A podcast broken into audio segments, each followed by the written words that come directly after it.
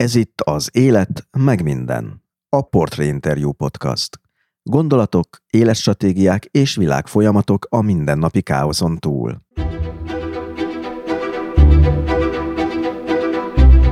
Bár sokan olvassák őket, és még többen hivatkoznak rájuk, akadnak bőven olyanok, akik finoman szólva nem díjazzák azt, amit csinálnak. Nagyon nem díjazzák. Én nem gondoltam volna, hogy, hogy ennyire, ennyire érzékenynek számít az, amit mi csinálunk. Ugye a Pegasus az egy, az egy katonai szintű kiberfegyver. Pető András, a Direkt 36 tényfeltáró portál társalapítója és szerkesztője azzal volt kénytelen szembesülni, hogy csapatának több tagját is a Pegasus kémszoftverrel hallgatták le, pedig alapesetben mondhatni épp fordított a felállás. Ők próbálják meg ellenőrizni azokat, akik róluk, jobban mondva rólunk döntenek. Kifejezetten olyan információkat próbálunk begyűjteni, ami valamilyen fal mögött van és olyan fal mögött, amit ilyen hatalmasok emeltek, vagy hatalomban lévők emeltek.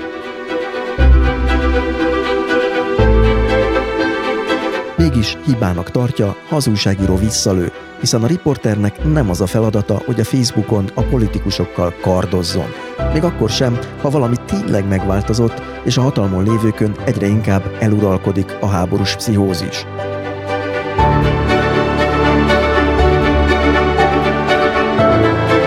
az, amikor azt mondják, hogy háború van, azt mondják, hogy te ellenség vagy, vagy a másik oldalon állsz, azért az úgy kicsit jobbra ütött, mert mi történik azokkal, akik a háborún a másik oldalon állnak, mi történik azokkal, akik a háborúban ellenségek, azokkal ugye nem szoktak kesztyűs kézzel bánni.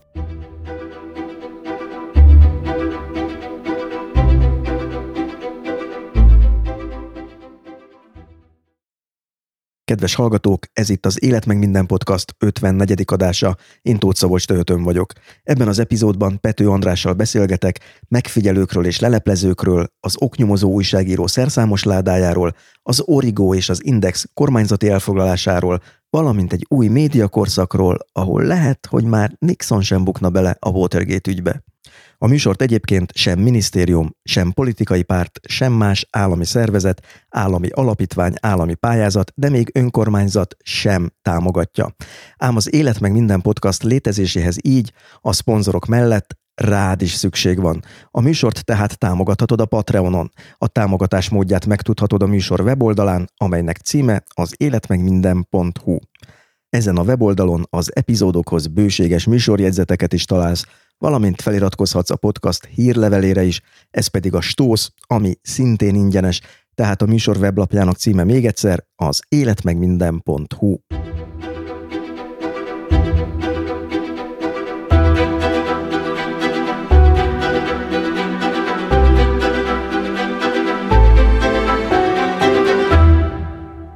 Az 1978-ban született Pető András, a Direkt 36 oknyomozó portál és újságíró központ egyik alapítója és szerkesztője.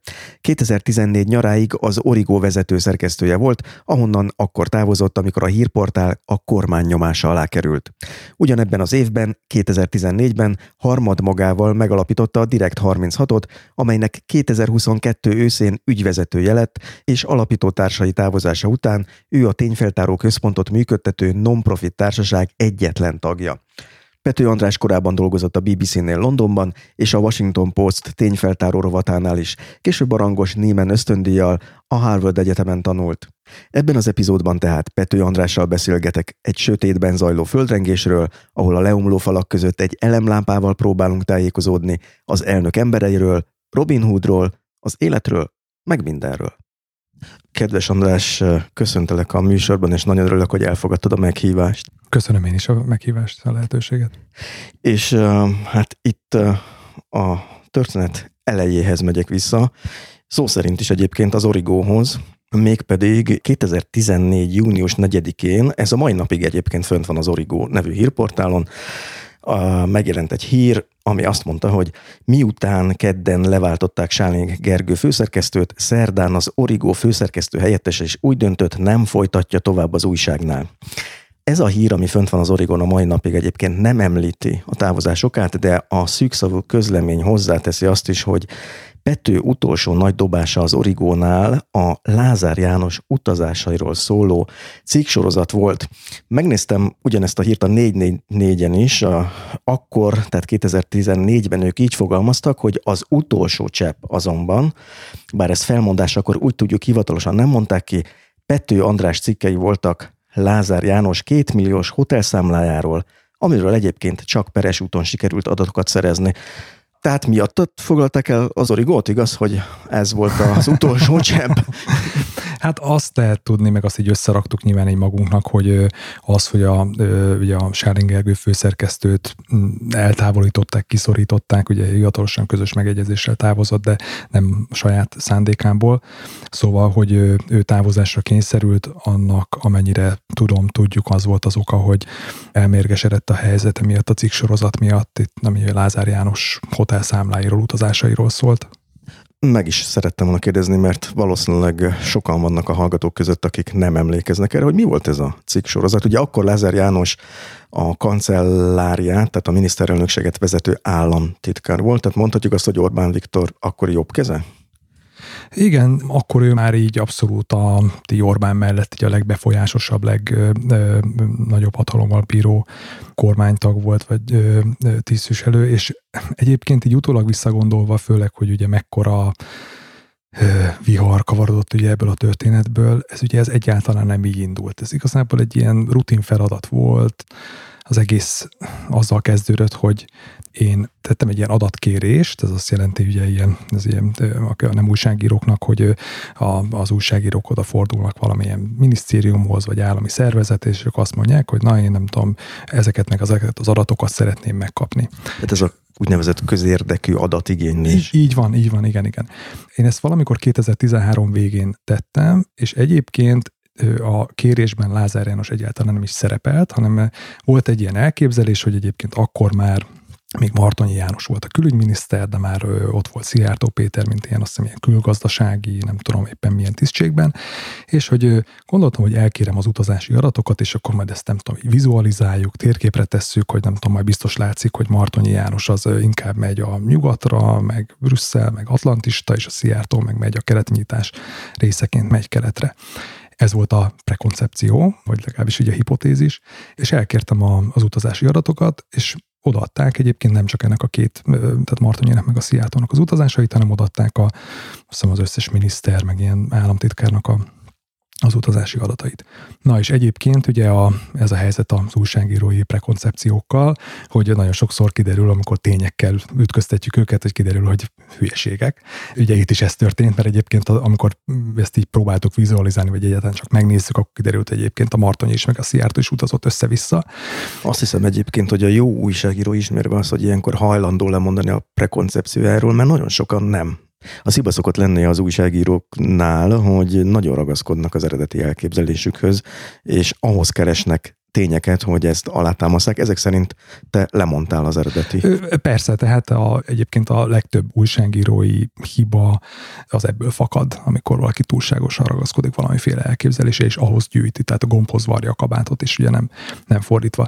Na, de hogy ugye kiderült, hogy tényleg mondom, ez a Szijjártó, Martonyi sztori, ez ugye egyáltalán, egyáltalán nem áll. Viszont, hogyha már ott voltak ezek az adatok, akkor elkezdtem őket nézegetni, elkezdtem őket itt sorba rendezgetni, és akkor abból ott kibukott, hogy látszott, hogy hogy Lázár Jánosnak volt három olyan utazása, ahol a szállásköltségek így jóval magasabbak voltak a más minisztériumi vezetőknek a, az utazásaihoz, és ráadásul egyébként, amikor így csak így rákerestem ezekre az utakra, az derült ki így furcsa módon, hogy egyiknek sincs semmilyen nyoma. Tehát miközben... A, mint a sajtóban nem így van, jelent így van. Nem sajtóban, arról. meg akár a kormány honlapján, vagy közleményekben, miközben hát egyébként, hogyha egy, egy miniszter, vagy egy államtitkár, nem tudom, kiteszi a lábát ugye a hivatalából, és nem tudom, elmegy, találkozik akár a legkevésbé jelentős emberrel is, akkor már arról is ugye közlemények vannak, itt meg semmi. És akkor az történt, hogy elkezdtem kérdéseket feltenni a miniszterelnökségnek, hogy mondják meg, hogy mi történt ezeken az utakon, meg mondják el, hogy na miért került ennyibe a szállás, meg az utazás. És amilyen nagyon furcsa volt, hogy hogy, hogy így egyrészt meg is mondták, meg aztán így, az már egy bonyolultabb történet, de meg is üzenték, hogy hát ezzel ne foglalkozzunk, nem fognak válaszolni. Hogy néz ki egy ilyen, amikor a kormány valamit megüzen egy újságírónak? Na, ez ugye, ez egy kicsit ilyen messzebbre vezet ebbe az Origo történetbe, de hogy az Origo nyomás alá kerülésének az úgy része volt, hogy lettek delegálva olyan emberek, akiknek az volt a dolguk, hogy, és ez volt az üzenet elvileg, hogy ők majd segítenek abban, hogy így a, a kommunikáció az így gördülékenyebben ö, folyjon az origó és a, a kormány között. Na most, hogyha nagyon leegyszerűsítem, és anélkül, hogy belemennék itt személyekbe, meg hogy a, mhm. a hallgatóit elveszítse a fonalat, arról van szó, hogy voltak emberek, akik kaptak valamilyen posztot, valamilyen elnevezésük, de valójában az volt a feladatuk, hogy tartsák a kapcsolatot a kiadó és a még, még, a párt még, még, még, még, még, ez sem volt. Igen, tehát itt, itt óvatosnak kellene, mert nyilván itt ugye itt konkrét neveket nem feltétlenül fogok tudni mondani. Én is sok mindenről így átételesen tudok, de az volt, hogy kormányközeli milyen kommunikációs szakemberek megkeresték az Origónak akkori vezetését, és azt mondták, hogy na, ők egyfajta ilyen kapocsként, vagy valamiféle ilyen, ilyen hátsó csatornaként tudnak működni, hogy legyen kommunikáció, meg, meg, meg gördülékenyebben folyjon a kommunikáció. És ezért ők kaptak fizetést? Na ennek a részéről, így nem tudom, valahol, valahonnan biztos kaptak, ez biztos nem ingyen, ingyen csinálták. Te soha nem szerettél volna egy ilyen állást? mert, mert, mert ez egy ilyen álomnak tűnik, nem? Hogy én vagyok a kapcsolat. Jó. Igen. És ugye én egyébként azt mondtam, amikor erről beszéltünk, ugye akkor a Sánin Gergővel, amikor elmondta, hogy van egy ilyen, van egy ilyen szituáció, hogy vannak ilyen emberek, azt mondtam, hogy végül is nekem újságíróként az, hogyha most valaki egyébként segít abban, hogy több, meg jobb, meg, meg, meg mélyebb információt kapjunk a kormányról, akkor az nekem igazából teljesen oké. Na hát aztán az derült ki, hogy ez persze ez inkább ilyen olyan szempontból ilyen egyirányú kommunikáció volt, hogy, hogy ők, ezek az ilyen tanácsadók, vagy ilyen közvetítők, ők igazából ők mondták, hogy na nem tudom, mivel kellene foglalkozni, meg mivel ne foglalkozzunk, és ezekkel nyomasztották a, akár a főszerkesztőt, meg nem, tudom, lehet, hogy a cégnek a más, más vezetőit. Ezeket és az üzeneteket ti megfogadtátok? Bocsánat, csak nem, ez fontos nem, tisztázni. Nem, pont, pont, ugye ez, pont ugye ezért is történt az, hogy a, ugye ez az origó feszültség, ez viszonylag hamar, tehát ilyen néhány hónap leforgása alatt odáig fajult, hogy ugye az egész szituáció felrobbant, és ugye a Gergő távozásra kényszerült, én pedig felmondtam, meg egyébként egy csomó mindenki más is felmondott az Origónál. Mert hogy ugye az történt, hogy egyrészt volt ugye a hivatalos része a kommunikációnak a kormány felé, ahol ugye én kérdezgettem, és mondták, hogy nem fognak válaszolni, és közben ezek a közvetítő emberek, ezek meg így, meg így üzenték így a főszerkesztőnek, vagy biztos a cégvezetésnek is, hogy hát ne foglalkozatok ezzel a témával, úgyse fogtok válaszolni, minek ezen rugózni. De ugye bennem meg ugye újságíróként az volt, hogy na hát akkor már csak azért is, mert első az újságíró meg így működik, hogy, hogy ugye, hogyha a titkolózással találkozik, akkor az ugye még inkább a kíváncsiságát felkelt. És mondom, ami ilyen teljesen ilyen pinfügyként indult, hogy itt Martonyi Szijjártó utazásai, meg ott a, a Lázárnak is egyébként ezeket az utazási adatai. Először nem gondoltam volna, hogy ez valami óriási nagy ö, ö, sztori, csomó minden más történettel ö, foglalkoztam én ott újságíróként, ez nem tudom, tizedrangú ügy volt. Viszont ugye ilyenkor az történik, hogyha egy közérdekű adatigénylést nem teljesít a kormány, vagy valamilyen állami szerv, akkor az újságírónak megvan az a lehetősége, hogy bírósághoz forduljon, és peresítse a, az ügyet, és ez történt, akkor ott a Transparency International-nek a jogsegélyszolgálatán keresztül a német Zsolt ügyvéddel perre vittük ezt a, ezt a dolgot. Na és akkor ugye megint csak lehetett érezni, hogy na még erősödik a nyomás, akár ezeken a közvetítőkön keresztül, vagy, vagy, vagy, vagy, vagy nem tudom, kiken keresztül. Álljatok le. Igen, és például ez volt a, az első, ami, ami jelezte, hogy na itt valami nincs rendben, és hogy az az origó, amit én ismertem, és ahol tíz évig dolgoztam, és ahol teljes szabadságunk volt, akár a tényfeltáró munkában, vagy a politikai tudósításban, hogy az már nincs meg, vagy itt sérülni látszik, mert hogy az történt, hogy amikor kiírták a, a, azt az első tárgyalást ebben a perben, pont egyébként a 2014-es választások előtt pár nappal, és akkor én nekem mondta a Gergő, a főszerkesztő, hogy ő azt üzeni a cégvezetés, hogy, hogy én ezt halaszt halasztassam el ezt a pert, illetve ezt a tárgyalást. Tehát tulajdonképpen állj el ettől az Hát, vagy legalábbis menj, mert most ez nagyon érzékeny, meg nem tudom, és hogy, hogy valamilyen indokkal én menjek oda a bírósághoz, hogy ezt tartsák meg valamikor máskor. És ugye erre én azt tudtam mondani, hogy hát ez ugye zéró szakmai indoka van, úgyhogy én nem fogok ilyet csinálni, és nem is csináltam ilyet. Úgyhogy elindult a, a per akkor, amikor ki volt tűzve. Az más kérdés, hogy aztán egyébként ugye ezért úgy néznek ki, hogy, hogy több tárgyalás van, és aztán eltartott még hetekig, mire egyáltalán valami olyan érdemi információt kaptunk ezekről az utazásokról, hogy volt értelme cikket írni. És aztán, amikor megszülettek az első cikkek, akkor megint csak jött az, hogy fú, hát ezt nem tudom, akkor ezt vegyük le a címlapról, nem vettük le. Akkor utána ment a nyomasztás, hogy fú, hát nem ilyen üzenetek jöttek szintén így a cégvezetés részéről, hogy fú, hát nem kéne nagyon túltolni ezt az ügyet. Ezek megint olyanok, hogy egy normális médiacégnél, hogyha van egy jó sztorid, akkor ugye az újságírónak nem azt mondják, hogy ne toljad túl, hanem azt mondják, hogy na, hogy tudsz ennek még mindent inkább bele. a mélyért, mindent bele és a mélyére ásni, és egyébként a korábbi időszakban, tehát ezt megelőzően az Origónál ez volt a, tehát ilyen így, így működött a, a szerkesztőség, tehát abszolút meg volt a, a támogatása, a, a szerkesztőség vezetése, meg, a, meg egyébként így a cégvezetés részéről is. Na most a hallgatók szerintem nem fogják annyira érteni, hogy tulajdonképpen hogy jut el egy média cég oda, hogy ezek az összekötő emberek nyomást tudnak gyakorolni, mert ugye itt nem lehet eltekinteni attól, hogy német tulajdonosok voltak, ugye a Telekom tulajdonában volt akkor az Origo, aminek akkor, amikor ami az időszakról, amiről beszélünk, te ugye a főszerkesztő helyettese voltál. Hát ez az, ami kiderült, meg megtanultuk így a saját bőrünkön. Tehát az Origo, amikor létrejött, meg ugye az első, nem tudom, tizenvalahány évében, akkor a Magyar Telekom százszázalékos tulajdonában állt, vannak az ilyen internetes projektje volt, a Magyar Telekom, meg egyébként ugye a Deutsche Telekomnak a leányvállalata. És egyébként azt gondoltuk sokáig, mint kiderült tévesen, hogy egy ilyen erős tulajdonosi háttérrel igazából, ami szerkesztőségi függetlenségünk az, az abszolút biztosított, és hogy nem kell attól tartanunk, hogy majd itt bárki, nem tudom, kormány vagy bármilyen politikai erő elkezd beleszólni abba, amit csinálunk. És mondom, ez így is ment sokáig, tehát 2010 előtt is voltak konfliktusok, tehát nekem is volt, nem tudom, interjúknál, amikor le akarták tiltani, meg át akarták írni, meg, meg jöttek üzenetek, hogy nem tudom, ezt az ügyet ne folytassuk, mert akkor, mert akkor nem lesz hirdetés, de ezeket, ezeket simán csak el tudtuk hessegetni, meg azt mondtuk, hogy ne szórakozzál már, és egyébként a cégvezetés olyan szempontból, vagy a tulajdonosi oldal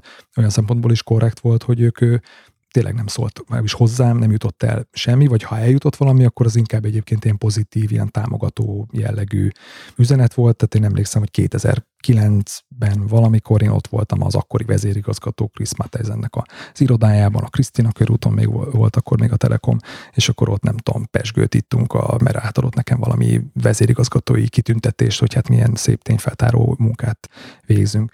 Csak aztán ugye 2010 után úgy megváltozott ugye erőteljesen így a, a politikai környezet, és ugye, a, ugye az akkori, meg jelenlegi kormány ugye eléggé egyértelművé tette, hogy ők nagyon másképp állnak hozzá a médiához, és nem igazán tűrik el, főleg a független hangokat, amiket nem tudnak ugye így kontrollálni, és akkor a, az Origo lett végül is az első ilyen nagyobb ilyen privát, tehát kereskedelmi célpont, ugye előtte ugye a, a közmédiát, állami médiát, az viszonylag hamar bedarálták, de aztán ugye a, a, az Origo lett, a, lett az első, ami talán azért is, egyrészt azért lehetett, mert mert aztán azt derült ki, hogy mondjuk végül is mégsem egészséges egy telekommunikációs cég média tulajdonosként, mert hogy egyébként a telekommunikáció az egy olyan, olyan üzletág, aminek egyébként van egy csomó érintkezése az állammal, szabályozási, nem tudom, szerződési, mindenféle oldalról, tehát elég nagy kitettsége van, és hogyha olyan a politikai környezet, akkor ezzel lehet élni, meg, meg visszaélni. Tehát, hogyha nagyon leegyszerűsítem, akkor nem állok messze a valóságtól, vagy nem járok messze a valóságtól, ha azt mondom, hogy a német befektetők megértették, hogy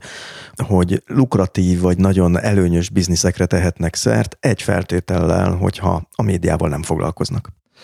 Hát így is lehet egyébként interpretálni, meg igazából ez történt, tehát ugye a Telekom egyébként továbbra is itt van, és viszont a, ugye az Origótól megszabadultak, és így át is került a, a, a ilyen kormányzati propaganda gépezetnek az egyik ilyen digitális zászlós hajó lett. De tulajdonképpen, ahogy a vidéki lapoknál is ugye kivonult a német tőke a magyar sajtópiacról, és ennek az ügynek mi lett a vége? Végül is kiderült, hogy mit, miért utazgatott Lázár János? Ennyi pénzért? Kicsit ilyen felemás eredménye lett, tehát arról egyébként egész sok részletet megtudtunk, hogy, hogy hol szállt meg, meg hogy hányan voltak ott az utazásokon.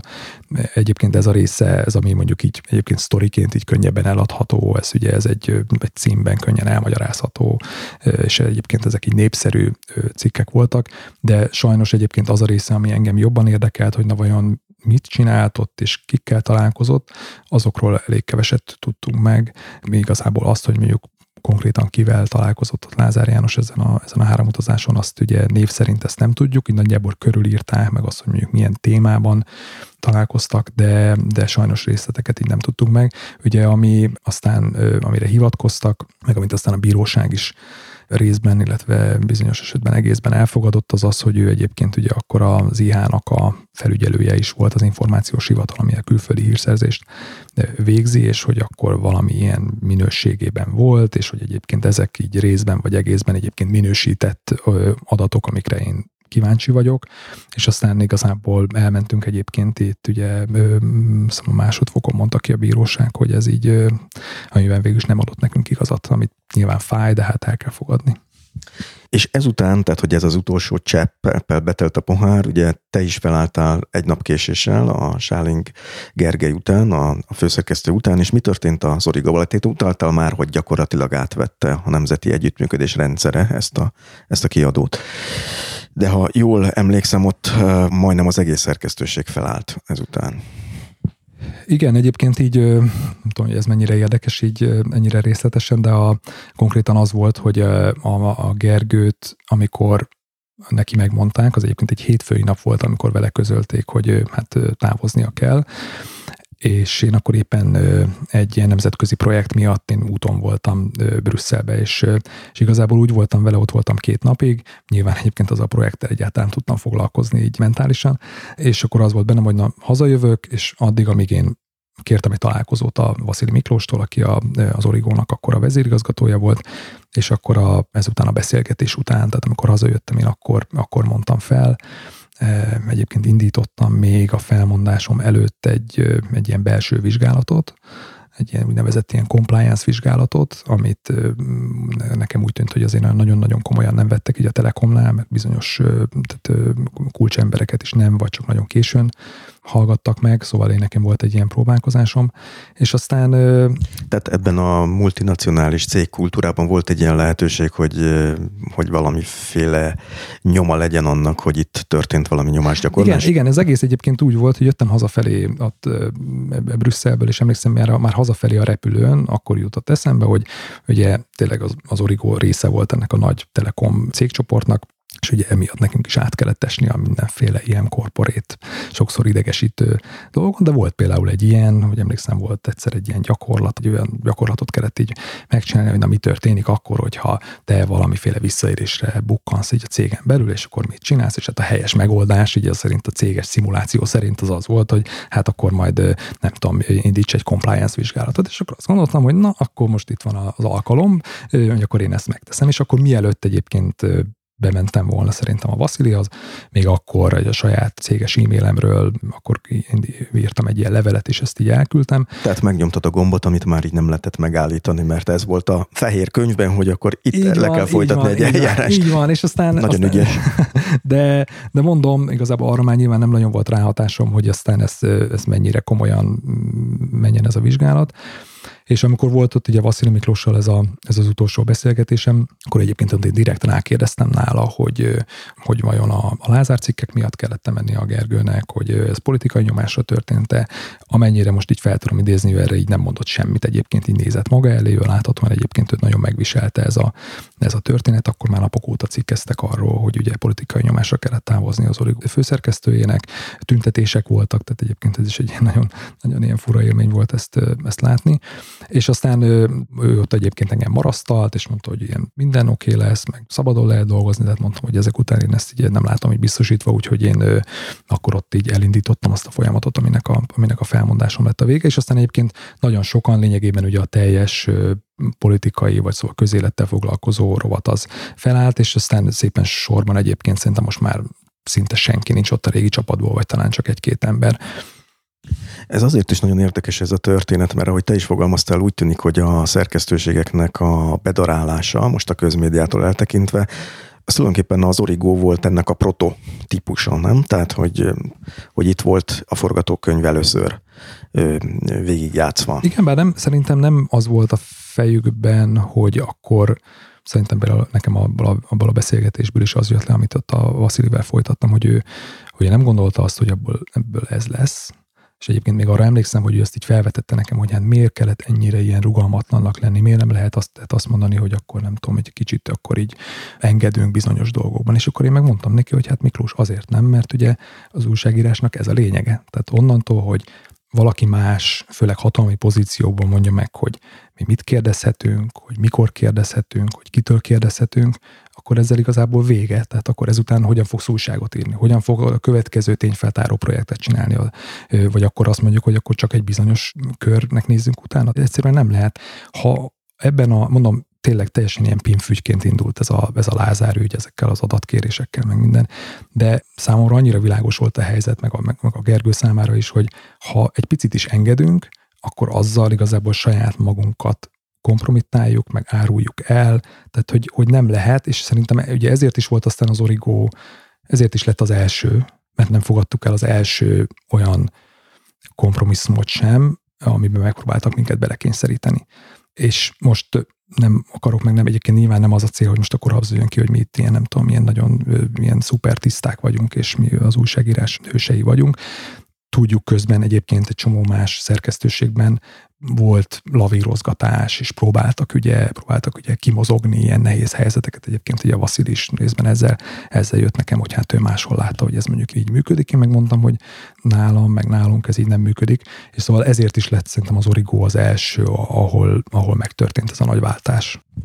Itt azért is próbáltam így összefoglalni, mert ugye akkor mondhatjuk azt, hogy, és nagyon leegyszerűsítem a történetet, hogy itt történt egy tulajdonosváltás utána, tehát nem egyszerűen arról volt szó, hogy a csapatot lecserélték, a távozók helyére új emberek jöttek, hanem gyakorlatilag Hát egy bizonyos idő elteltével az Origo az a nemzeti együttműködés rendszerének sajtóbirodalmában landolt, a nagy sajtó konglomerátumban, amit én viccesen illetve sajnos szomorúan a tömegírnek szoktam csak nevezni, mert egy ilyen, tényleg egy ilyen sztalinista mm-hmm. típusú koncentráció, ahol több mint 500 lap van már, azt hiszem, meg rádiók, tévék, stb. De itt nagyon sok leágazás van. Utaltál arra, hogy ti voltatok az elsők, de aztán ugye tudjuk azt, hogy az Indexre is sor került például, ami egy külön történet, ezzel majd még szeretnék foglalkozni. Nem függetlenül ettől kezdtél, hanem is egy új karrierbe, de egy új vállalkozásba, ami ugye a Direct 36 tényfeltáró portál, amire szintén ki szeretnék majd térni. De most szerintem folytassuk ott, mert adja magát a kérdés, hogy te ugye évek óta már a Direct 36 tényfeltáró portálnak a, az újságírója vagy, vagy alapító? Újságíró, szerkesztő, szerkesztője? Uh-huh. sok minden. E, igen, majd a történetre egy kicsit kitérünk. De hogy nagyon érdekelne az a kérdés, hogy te hogy látod, hogy az a közadatigénylés, amivel te Lázár János titokzatos utazásaira szerettél volna fényt deríteni 2013-14-ben, arra ma egyáltalán első körben adnának ki adatokat. Mert ugye olvashatjuk azt, hogy nagyon sok mindennel megnehezítették azóta eltelt időben azt, hogy az újságíróknak milyen adatokat adnak ki igen, azóta változott például egyébként az is, ez nyilván magán a, magán a történeten nem sokat változtat, de, de hogy akkoriban még legalább valamiféle kommunikáció volt, tehát legalább megmondták azt, hogy na András, ezzel most ne foglalkozzál, ne is próbálkozzál, meg ne, ne is minek kérdezgetett, tehát volt legalább egy sajtós ott a miniszterelnökségen, vagy már nem tudom melyik kormánynak melyik szervezeténél. Tehát szóba álltak, szóba álltak velük. Igen, ugye ma az van, hogyha mondjuk mi küldünk kérdés, és egyébként továbbra is küldünk kérdéseket a kormány megfelelő helyeire, nagyon-nagyon ritkán kapunk bármiféle választ. Tehát azt is, hogy, hogy nem. Még azt sem. Még azt, sem, még azt sem mondják, a... hogy köszönjük, megkaptuk. Nem, semmit. Ez mondjuk kifejezetten egyébként a, ugye a, a kommunikáció az most már a, ugye évek óta a miniszterelnöki kabinetiroda, amit Rogán Antal vezet, ugye oda tartozik a kormányzati kommunikáció legnagyobb része, és arra jellemző ez. Azt gondolom a törvényből, a sajtótörvényből már régen kikerült, hogy a kormányzatnak van úgynevezett tájékoztatási kötelezettsége. Ez mondjuk akkor is egy ilyen gumi hmm. szabály Igen. volt, amikor ez még létezett, de ezek szerint nincs ilyen kötelezettség. Nincs, vagy legalábbis nem veszik komolyan, vagy azt gondolják, hogy másfajta módon módon tájékoztatják a, a közt. De egyébként, hogy a kérdésedre még visszatérve, tehát, hogy a közérdekű adatkérés intézménye az továbbra is létezik, és egyébként továbbra is egy hasznos eszköz, valóban nagyon erősen meggyengítették.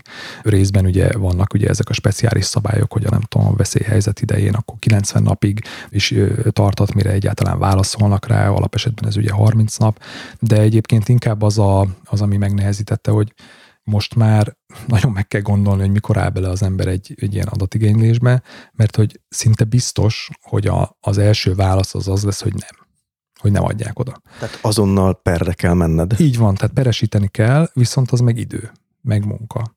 És akkor ugye kicsit ilyen stratégiai módon kell hozzáállni, hogy na vajon ezeket az adatokat, hogyha most kikérem, és nagy esély van rá, hogy ezt nem tudom, egy év, vagy két év, vagy akár még három év múlva kapom meg, és közben azért dolgoznom kell, meg kell találnom egy ügyvédet. Szerencsére vannak egyébként jogsegélyszolgálatok, a TASZ-nak, az előbb említett transparency is volt ilyen, tehát van egyébként, akik próbó módon vállalnak ilyet, de azért akkor is munka, és hogy vajon, ugye azt a kérdést kell feltenni, hogy na vajon ez az adat, ez a story, ez érdekes lesz-e még két év múlva, vagy három év múlva is, és ezt ugye nagyon nehéz látni, szóval ez ilyen szempontból ugye így meggyengítették, kiüresítették ezt az eszközt.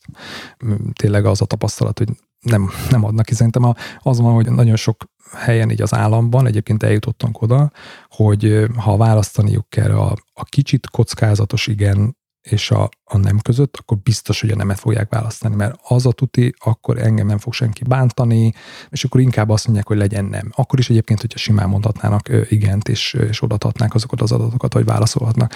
És szerencsére egyébként azért az van, hogy a, a bíróságokon egyébként a, azért még mindig ez is mondjuk bírósága válogatja, de azért egyébként nyilvánosságpárti az ítélkezés sok esetben. Csak mondom, ez idő, idő. és meló. Uh-huh.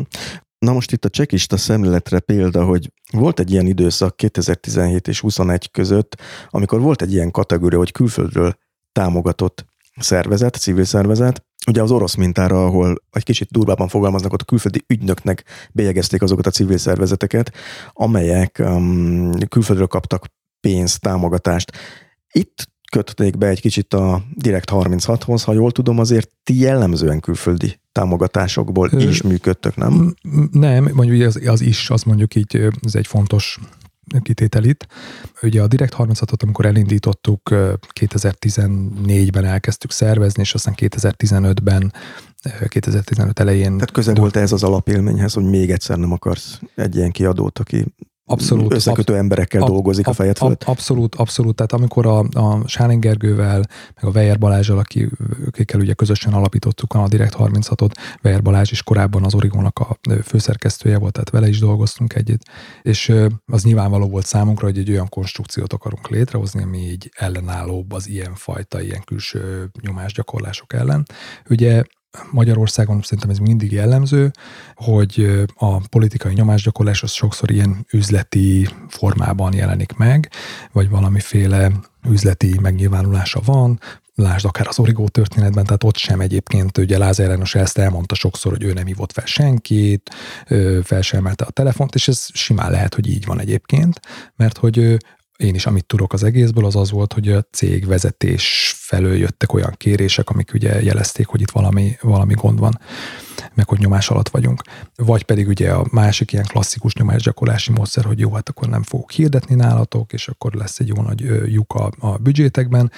És ugye ezért alakítottunk ki egy olyan rendszert, ami modellt, ami ugye az volt, hogy ez egy non-profit szervezet lesz, egyébként egy non-profit cég lett, és azt is a kezdetektől világosan láttuk, meg, meg így is terveztük meg, hogy legyen neki legalább két erős lába, de inkább több. Az egyik erős láb az az olvasói támogatások, de mi voltunk ebben az elsők, az átlátszó például akkor már ő ezt csinálta ugye évek óta, de mi, mi, mi is így az elsők között voltunk, ki elkezdett így építeni. Szóval ez volt az egyik, a másik pedig igen, tehát mi is pályáztunk különböző alapítványokhoz grantekért, és mivel Magyarországon egyébként nincsenek ilyenek, vagy pedig félnek ilyen politikailag érzékeny ügyeket támogatni, szóval ezért külföldi alapítványokhoz pályáztunk, de egyébként így a, az évek során ugye eljutottunk oda, hogy a, a költségeinknek a többségét, mm, túlnyomó többségét egyébként tudjuk az olvasói támogatásokból fedezni, továbbra is pályázunk egyébként grantekre, hogyha az így számunkra így passzol meg minden. Tehát az említett időszakban nektek is, rátok is vonatkozott ez a törvény, hogy... Egyébként technikailag azt hiszem, hogy nem. Mert, mert nem civil szervezet Igen, nem civil szervezet voltunk, hanem non-profit Kft. Mert hogy ugye ezt az Európai Bíróság határozata vagy döntése nyomán kellett megszüntetni ezt a, ezt a külföldről támogatott szervezet megbélyegzést, akik azt mondták, hogy hogy hát ez így nem járja.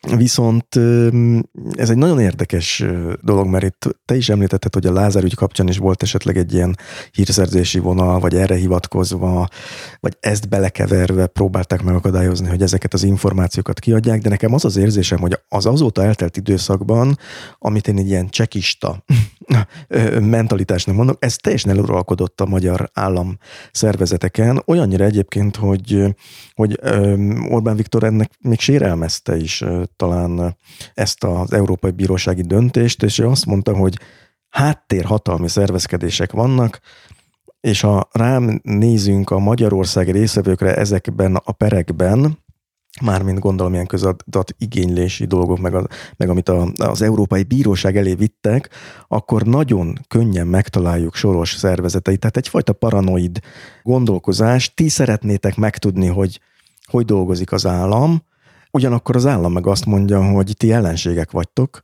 mert ti olyan információkra vagytok kíváncsiak, ami, ami titok, ami veszélyezteti az állam működését. Most akkor itt hol az igazság? Ugye?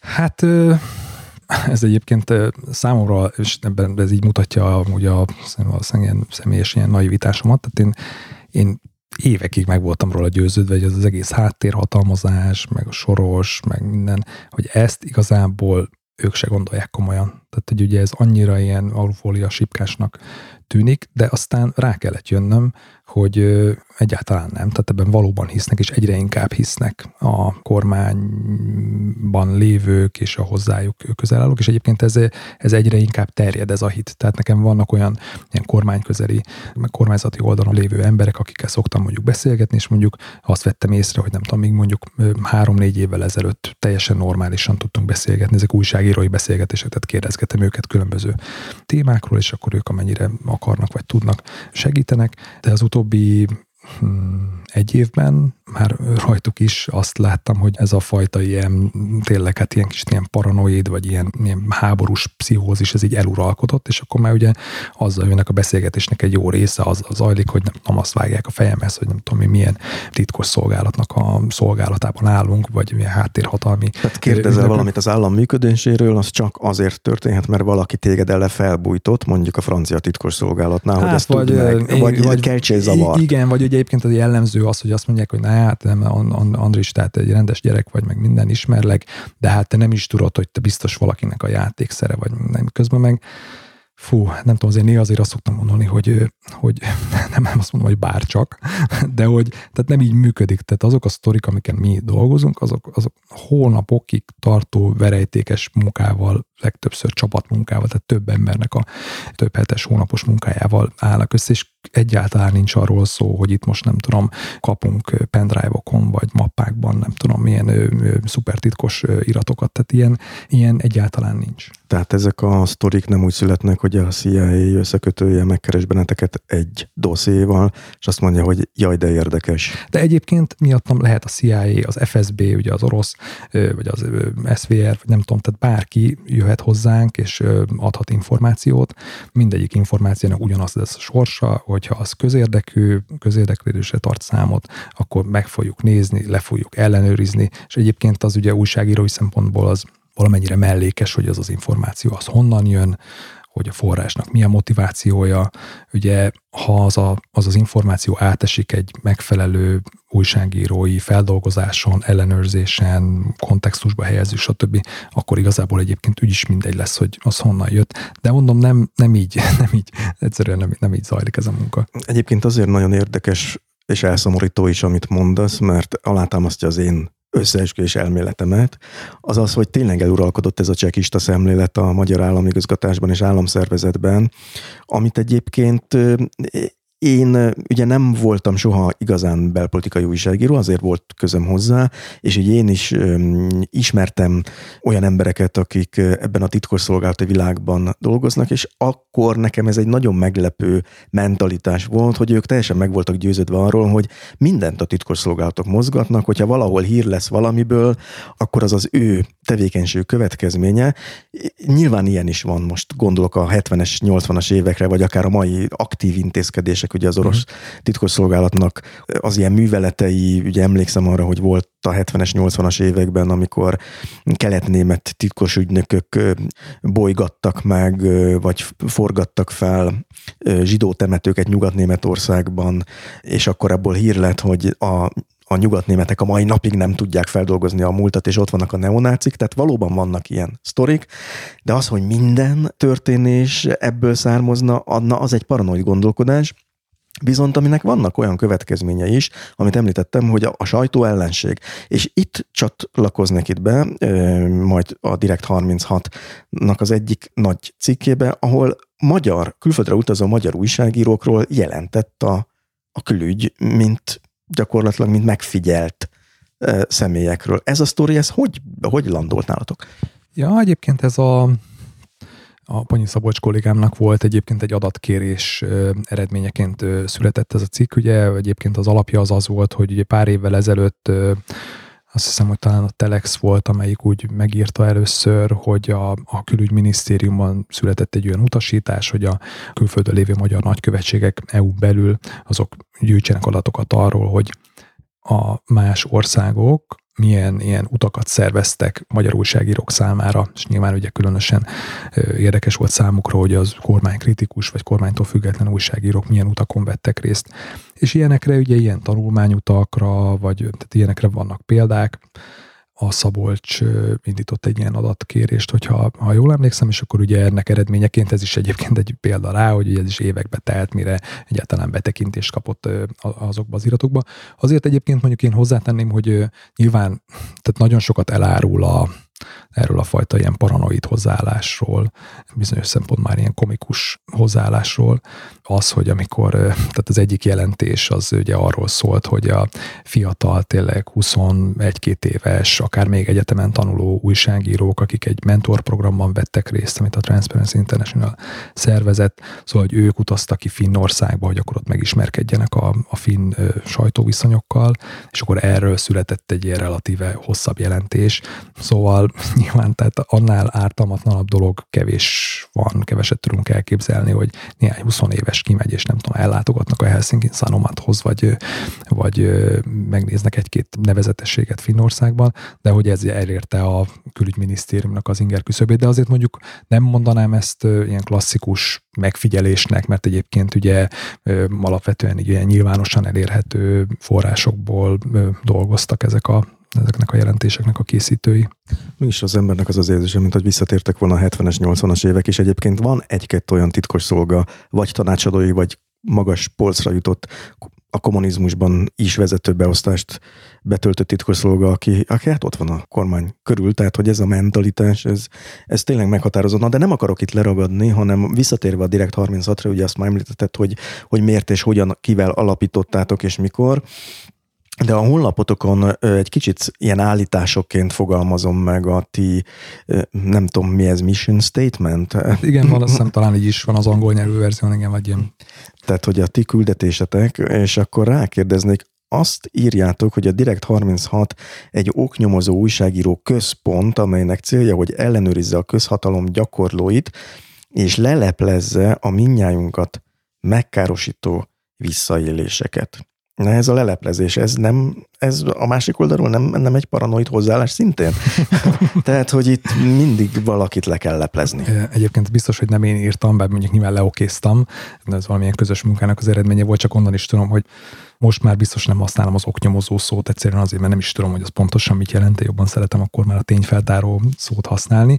A leleplezés sem szoktam én így nem annyira az én szavam járása, de való igaz, hogy, hogy a, mondjuk a, a köz számára talán így érthetőbb az, hogy az, hogy mi mit csinálunk, meg mi a célja annak a fajta újságírásnak, amit mi végzünk, ami egyébként ilyen, hát ilyen kevésbé ilyen frappánson vagy közérthetően megfogalmazva, de ugye lényegében arról van szó, hogy ugye olyan ügyeket próbálunk feltárni, amelyeket ugye a hatalmon lévő különböző okokból próbálnak eltitkolni a, közelől. És ez lehet egyébként, lehet valamiféle lopás, vagy bűncselekmény, de lehet egyébként egyszerűen csak valamilyen fontosabb döntés, vagy, vagy bármi egyéb jelentősebb ügy, ami így a közre tartozik.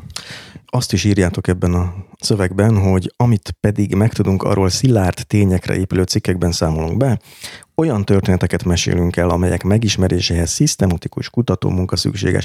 Most az ember azt gondolná, hogy tulajdonképpen ez kellene, hogy jellemző legyen minden sajtótermékre. Ez, ezek szerint titeket valamiképpen mégis megkülönböztet. Akkor hogy van ez?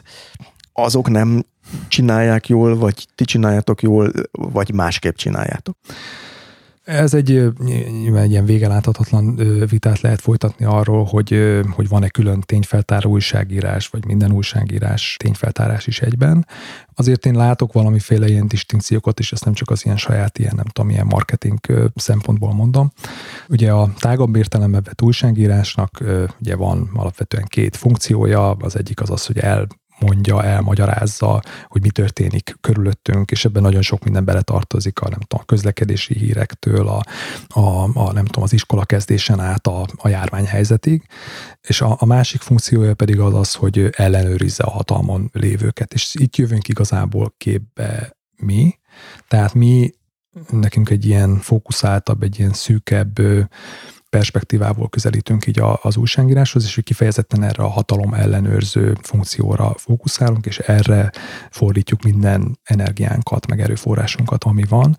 És ugye ehhez a fajta munkához viszont, és ez is egy kicsit így megkülönbözteti a, a, az úgymond hagyományos vagy tágabb értelemben vett újságírástól, hogy valóban ehhez egyfajta ilyen szisztematikus nyomozó munkára van szükség, ami nem feltétlenül, tehát az ilyen, és nem ezen nem akarom egyáltalán lebecsülni a napi újságírás, mert nagyon fontos szerepet töltenek be azok a portálok, vagy egyéb szerkesztőségek, akik napról napra beszámolnak arról, hogy nem tudom, mi történik a városban, vagy mi történik a, a parlamentben, tehát amiről ugye tudniuk kell az embereknek, ahhoz, hogy tudják élni az életüket. Ugye itt mi, mi nem ezt csináljuk, hanem kifejezetten olyan információkat próbálunk begyűjteni, ami valamilyen fal mögött van és olyan fal mögött, amit ilyen hatalmasok emeltek, vagy hatalomban lévők emeltek. És ezekhez, hogy ezekhez az információkhoz eljussunk, ehhez van szükség szisztematikus munkára. Itt nem elég egy-két telefon, itt nem tudunk megírni egy cikket egy sajtóközleményből. Még azt szoktam mondani, hogy ami szintén megkülönbözteti, hogy, hogy a, az újságírói szerszámos ládából szinte minden szerszámot ki kell ilyenkor emelni. Ugye interjúzni kell, adatot kell gyűjteni, dokumentumokat kell bányászni, meg egyáltalán megszerezni, akár egyáltalán figyelni, hogy mi történik.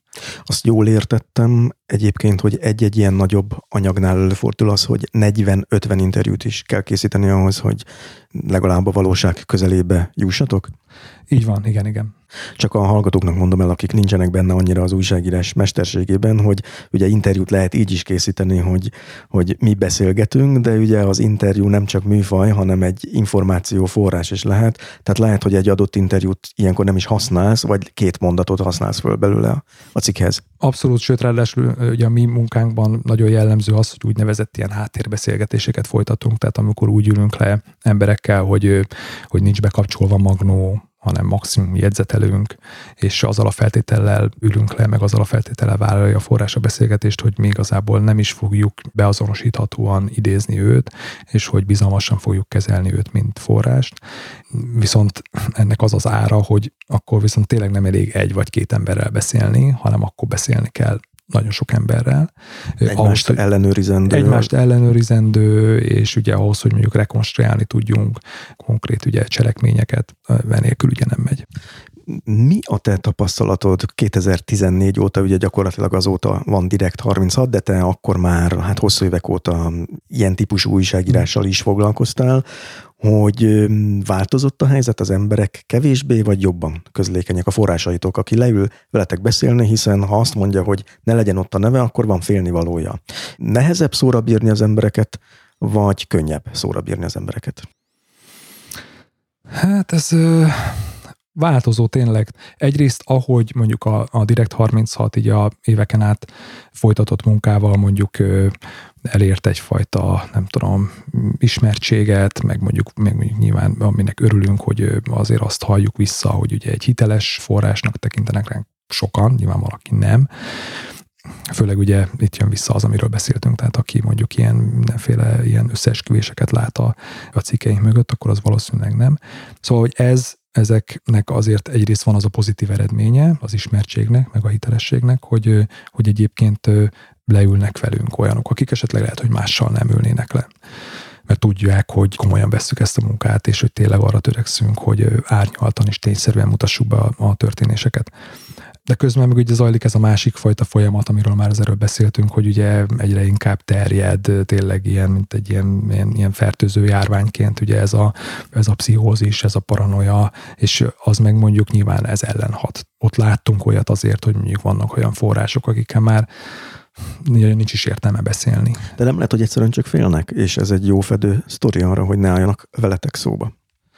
Hát ezt nem tudom, hogy az ő fejükben mi zajlik le. Néha van olyan érzésem, hogy egyébként ez ilyen, ők is tudják, hogy igazából nem jó az, ami történik, meg hogy ez nem, mondjam, nem valós ez a, az ő paranoiájuk, de valahogy meg kell magyarázni maguknak, hogy na akkor miért is nem segítjük az újságírók munkáját.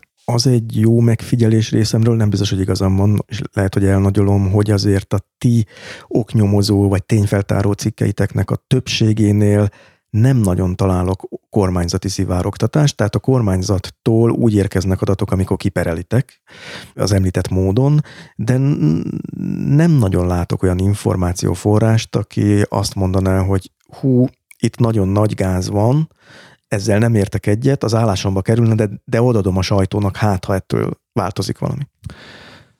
Ilyen, ilyen klasszikus szivárogtatás, de egyébként szerintem máshol sem jellemző, ilyen szempontból úgy eléggé összezár ez a, a kormányzati ilyen konglomerátum, de de azért lehet információkat szerezni. Tehát egyébként nekünk a, sok szempontból a legsikeresebb sztoriaink azok egyébként mind ilyenek voltak, ahol, ahol el tudtuk érni azt, hogy be tudtuk vinni az olvasókat a, a színfalak mögé, és el tudtuk mondani azt, hogy bizonyos dolgok miért történtek, és akár ugye közelebb tudtuk vinni az olvasókat a, akár az Orbánnak a döntéshozatali mechanizmusához, vagy a, vagy a gondolkodásához. Tehát ilyen sztorik voltak azok, amikor Szabó András kollégámmal írtunk egy nagyobb anyagot arról, hogy egyáltalán ez az orosz-magyar viszony hogyan alakult ki, és miért, és milyen ilyen hatalmi megfontolásai voltak az Orbánnak, vagy amikor Panyi Szabolcs kollégám ugye a, a magyar-német viszonyt, tehát konkrétan az Orbán-német viszonyt tárta fel, tehát ezekben most anélkül, hogy felfednék forrásokat, tehát ezeket nem tudtuk volna megírni anélkül, hogy ha nem jutunk el olyan emberekhez, akik egyébként így kormányzati oldalon vannak, vagy voltak valamilyen minőségben. Itt adja magát egy másik nagy tényfeltáró cikketek, ami az index hát instandulásával foglalkozik.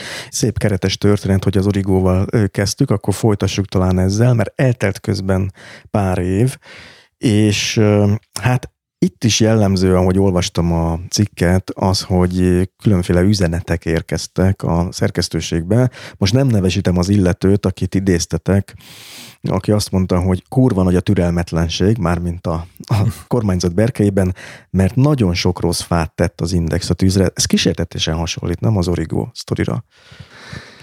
Igen, és egyébként ugye olyan szempontból is ugye tanulságos az a történet, hogy, hogy egyébként egy eléggé hasonló forgatókönyv zajlott le, vagy eléggé hasonló forgatókönyvben történtek az események, mint ami egyébként az Origónál volt. Az Origónál is ugye hogy jelentkezett először a nyomásgyakorlás úgy, hogy megjelentek tanácsadók, akik igazából ugye azzal a mandátummal érkeztek, hogy mi csak azért vagyunk itt, hogy igazából megkönnyítsük a dolgotokat. És ugye itt is az történt az Indexnél mm, hat évvel később, ugye 2020 tavaszán pörögtek fel ott az események, hogy ott is ugye megjelentek tanácsadók. Megint szeretném közvetni, hogy életem álma lenne egy ilyen tanácsadói állás. Ülnék az irodába, fölvenném az egyik telefon, majd utána telefonálnék, hogy ezt mondta, ezt üzenem. Jó, bocsánat. Igen, tehát nem tudom, körül kell nézni, tehát lehet, hogy még, még, még mindig vannak nem olyan... találtam ugye... még ilyen álláshirdetést. És ugye ott is azzal indult a, hát nem, nem, a történet nem azzal indult, mert az Index az egyébként, hogyha valakinek van rá türelme, tényleg ez hiszem a, nekem biztosan a leghosszabb cikkem volt, ugye 90 ezer karakter, tehát ilyen nem könyv, de majdnem. Tehát ilyen terjedelemben írtam dolgoztam fel, mondjuk ugye egy több mint tíz éves sztoriról van szó. Tehát egy oldal 1600-1800 karakter kb. csak, hogy legyen fogalma azoknak is, akik nincsenek így a szövegi parban benne. Igen, ezt köszönöm. Szóval, hogy de egyébként a végjáték az úgy kezdődött 2020 tavaszán, hogy egyébként ugye megjelent ott az Indexel szoros viszonyban lévő cégnél, az Indamédiánál megjelent tulajdonosként, az egyébként már az Origo ügyben feltűnt. Vasili Miklós, majd ennek az Indamédiának a hát nem tudom, kérésére, sugallatára, felszólítására, nem tudom pontosan, ugye megjelentek ugye tanácsadók az Indexnél, ugye azzal a szöveggel, hogy hát igazából ők azért vannak itt, hogy hát az Indexet kicsit úgy felrázzák, javítsák, jobbá tegyék. Tehát ott is ez volt a, ez volt a hivatalos szöveg. Közben meg, ugye, amiből idéztél, az egy kiszivárgott felvétel, ami volt, ami eljutott hozzám, ahol ez az egyik tanácsadó beszél arról, ugye ott egy nyilván nem nyilvánosságnak szánt beszélgetésben, hogy itt valójában ugye politikai háttere van ennek az egész ilyen indexes, ilyen átalakításnak. Szóval ilyen szempontból nyilván egy feltáró jellegű tény. Az egész cikk egyébként nagyon izgalmas, és tényleg végigkövethető egy olyan folyamat szerintem azoknak is nagyon érdekes, akiket egyébként annyira talán a médiaügyek nem érdekelnek, mert betekintés nyert tényleg olyan helyekre, ahol olyan döntések születnek, amelyek viszont mindannyiunk életére ma már engem hatást pont, pont, pont ezért izgatott egyébként ez az egész sztori. Nagyon sokat vaciláltam azon, hogy, hogy egyáltalán foglalkozzak -e ezzel a sztorival. Ugye amikor az Index az egész ugye felrobbant, ugye amikor 2020 nyarán ugye ott az egész szerkesztőség felmondott, akkor, akkor tényleg ugye ott hetekig, hónapokig ugye ezzel volt tele a sajtó, de valahogy azt éreztem, hogy, hogy nagyon-nagyon ilyen indulatos, nagyon ilyen csípőből jövő vélemények, megfejtések vannak, és közben meg azt gondoltam, hogy egyébként ez ennél egy fontosabb történet, mert hogy most azon túl, hogy az Index amúgy is tényleg a, az elmúlt húsz évnek az egyik legfontosabb ilyen intézménye volt a magyar nyilvánosságban, amellett egyébként szerintem nagyon sokat megtudhatunk arról, hogy a politikai, gazdasági környezet hogyan működik Magyarországon, de hogyan születnek meg ilyen döntések, meg egyáltalán hogyan fut egy ilyen végig, és szóval igazából ez izgatott, meg ezért is dolgoztam fel ennyire részletesen. A cikk végén van egy ilyen kitétel, hogy ez a cikk csak a Direkt 36 oldalán jelenik meg, mert ugye rátok jellemző, hogy általában nagyobb hírportálokon is megjelennek a cikkeitek a nagyobb elérés érdekében. Korábban talán a 444-en, Igen. és most inkább a Telexen, ha jól vettem ki. Azért döntöttünk így, fogalmaztok a cikk végén, mert jelenlegi partnerünk, a Telex alapítói érintettek a történetben, tehát ezért nem a Telexen tettétek Igen. közé. Ezért összeférhetetlennek tartottuk, hogy nálunk jelenjen meg, ahogy azt is, hogy a publikálás előtt megismerhessék a szöveget. Na most itt ez egy nagyon dicséretes dolog, hogy, hogy erre figyeltetek, de itt vagy te, aki végigélted az origó igen. szétverését. Ráadásul ugye Vasili Miklós személyében, Igen. akit itt azért próbálok nem öm, nagyon kibontani ezt a történetet, mert nincs itt, tehát nem tud válaszolni, nem olyan típusú műsor, ahol, uh-huh. és nem is szeretném, ha itt lenne.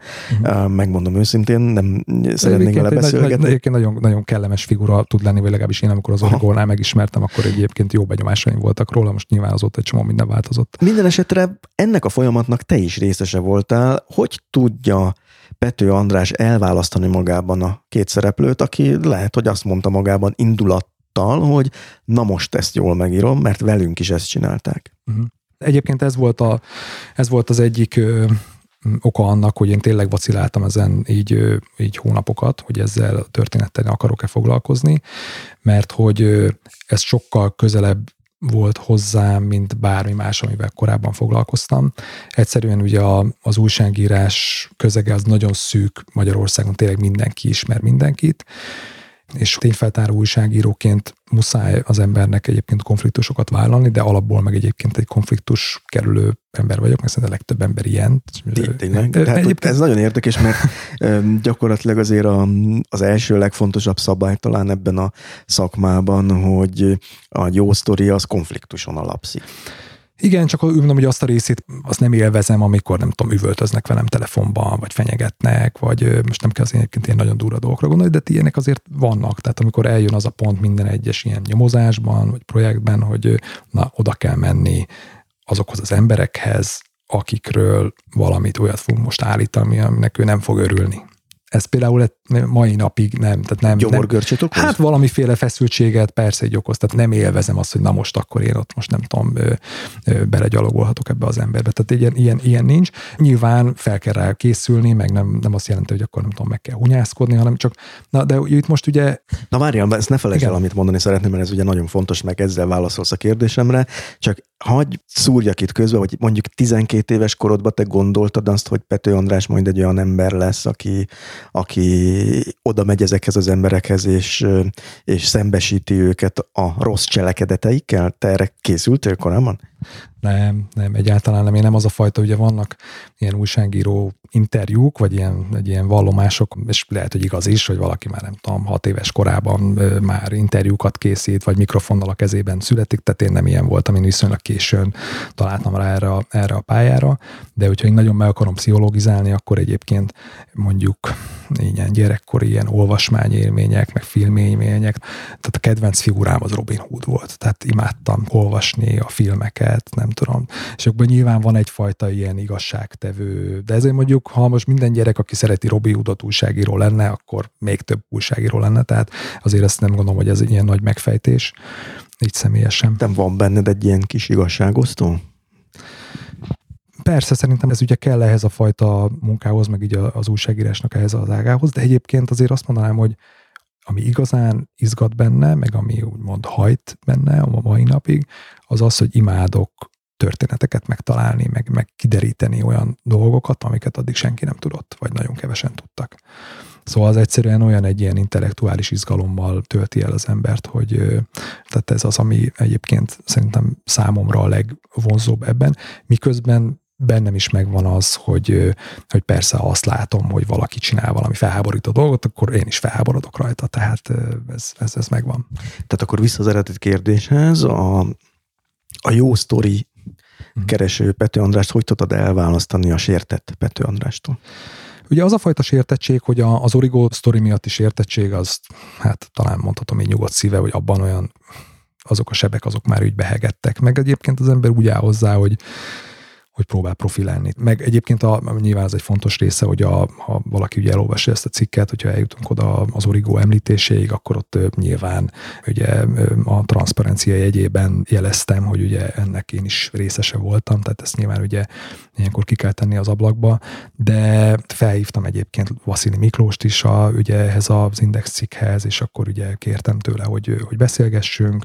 Erre végül nem került sor, de egyébként a telefonos beszélgetésünk az egyébként teljesen ilyen ilyen, normális, meg ilyen joviális hangnemben zajlott, tehát nem, nem így áll hozzá az ember, vagy legalábbis én nem. Na most én elfogadom a válaszodat, de ennek a joviális jellegének ellent mondani látszik, hogy a, az Index tulajdonosa vagy kiadója azonnal feljelentést tett a cikk után, ha jól vettem ki, javíts ki a tévezek, amiből rendőrségi ügy van.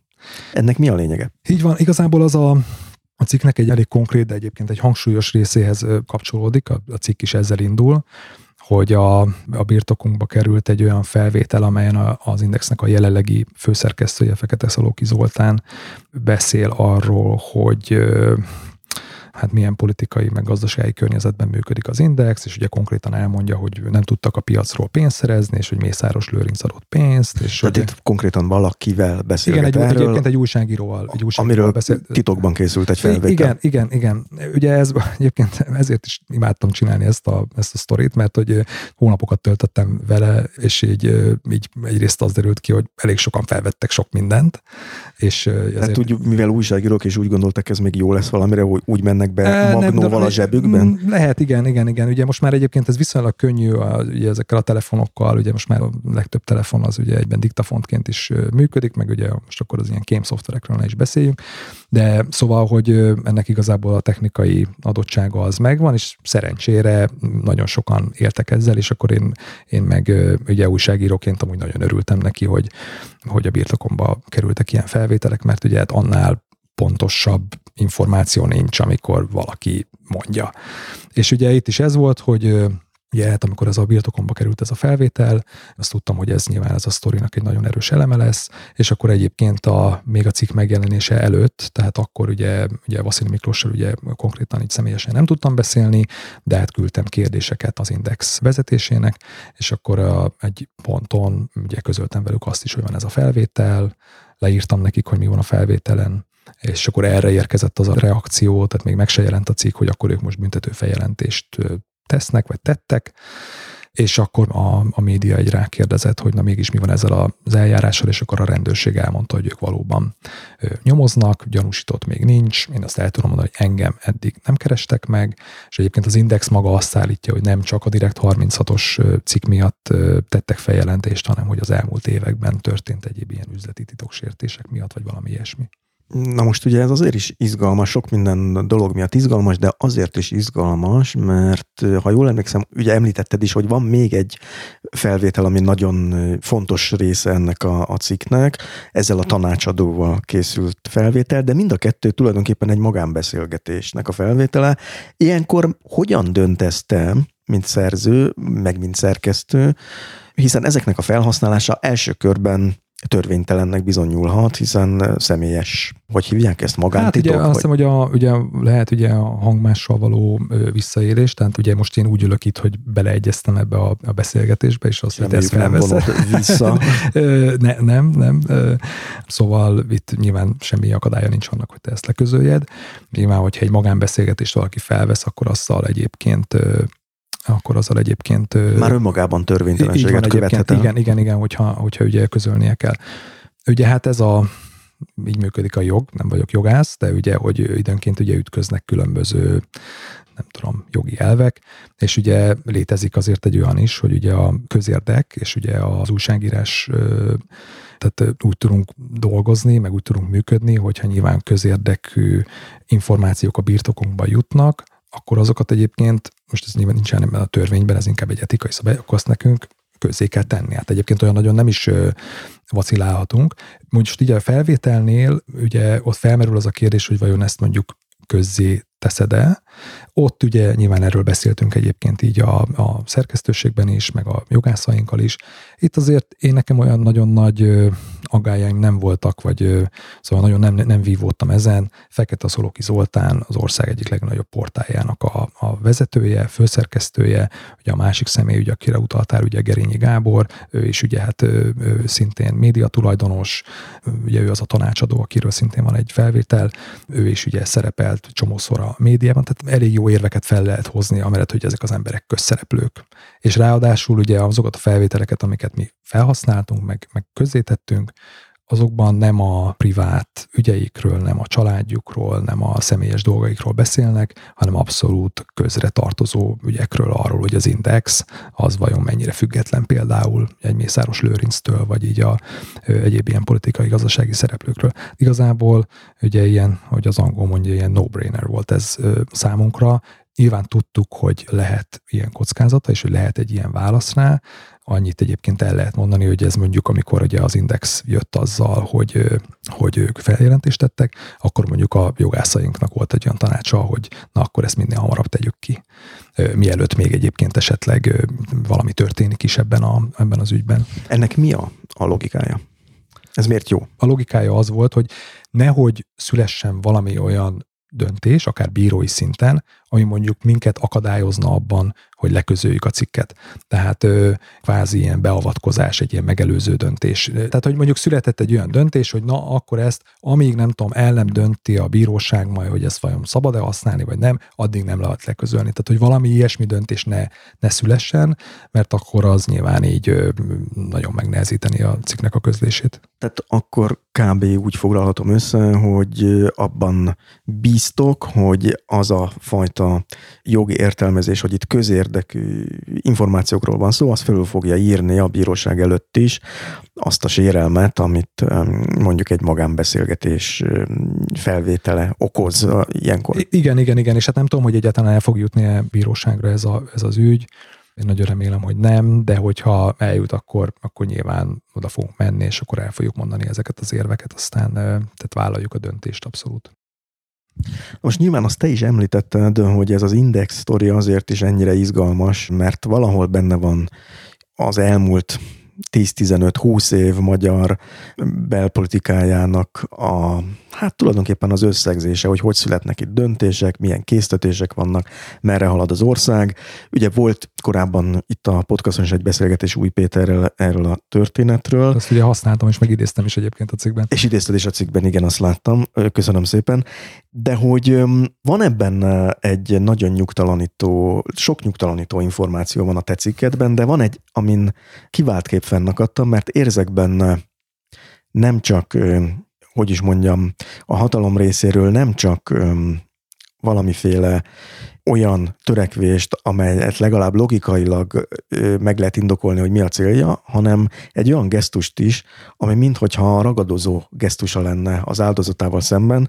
Ezt a részt hagy olvassam fel, ez így szólt, hogy a szintén a gazdasági rovatban dolgozó Szalai Bálintal történt meg az, hogy 2020 március elején elment egy házibuliba, ahol jelen volt a Fidesz ifjúsági szervezetének, a Fidelitásznak több tagja is, akiket már korábbról is ismert, és amikor az egyikük észrevette, hogy Szalai is ott van, akkor elkezdett felolvasni a telefonjáról egy index cikket, ez a cikk szintén nem jelent még meg akkor, és csak a szerkesztőségi rendszerben volt elérhető. Az nem derült ki, hogy a buli résztvevője miként fért hozzá az íráshoz, de Szalai és kollégái ezután úgy döntöttek, hogy nem raknak be előre cikket az indexes belső rendszerbe, és egymással sem a céges e-mailen, hanem más csatornákon kezdtek el kommunikálni. Most nekem ez ugye két okból volt izgalmas. Az első az ennek a az úgymond interpersonális jellege, tehát ugye, hogyha én egy mondjuk egy, mondjuk egy titkosszolga lennék, akkor nyilván nem vetném fel, hogy figyelj haver, egyébként mi bejáratosok vagyunk a szerkesztőségi rendszeretekbe.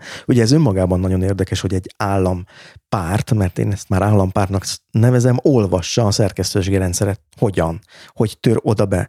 De az, hogy ezt egy házi bulin még el is mondom, hogy haha, nálunk itt vannak a készülő cikkeitek, abban én érzek egy, Hát, amit mondtam, mint amikor két vára fektetnek valakit, és fölötte vicsorog a, a ragadozó, és vagy játszik a cica az mhm, egérrel. Uh-huh.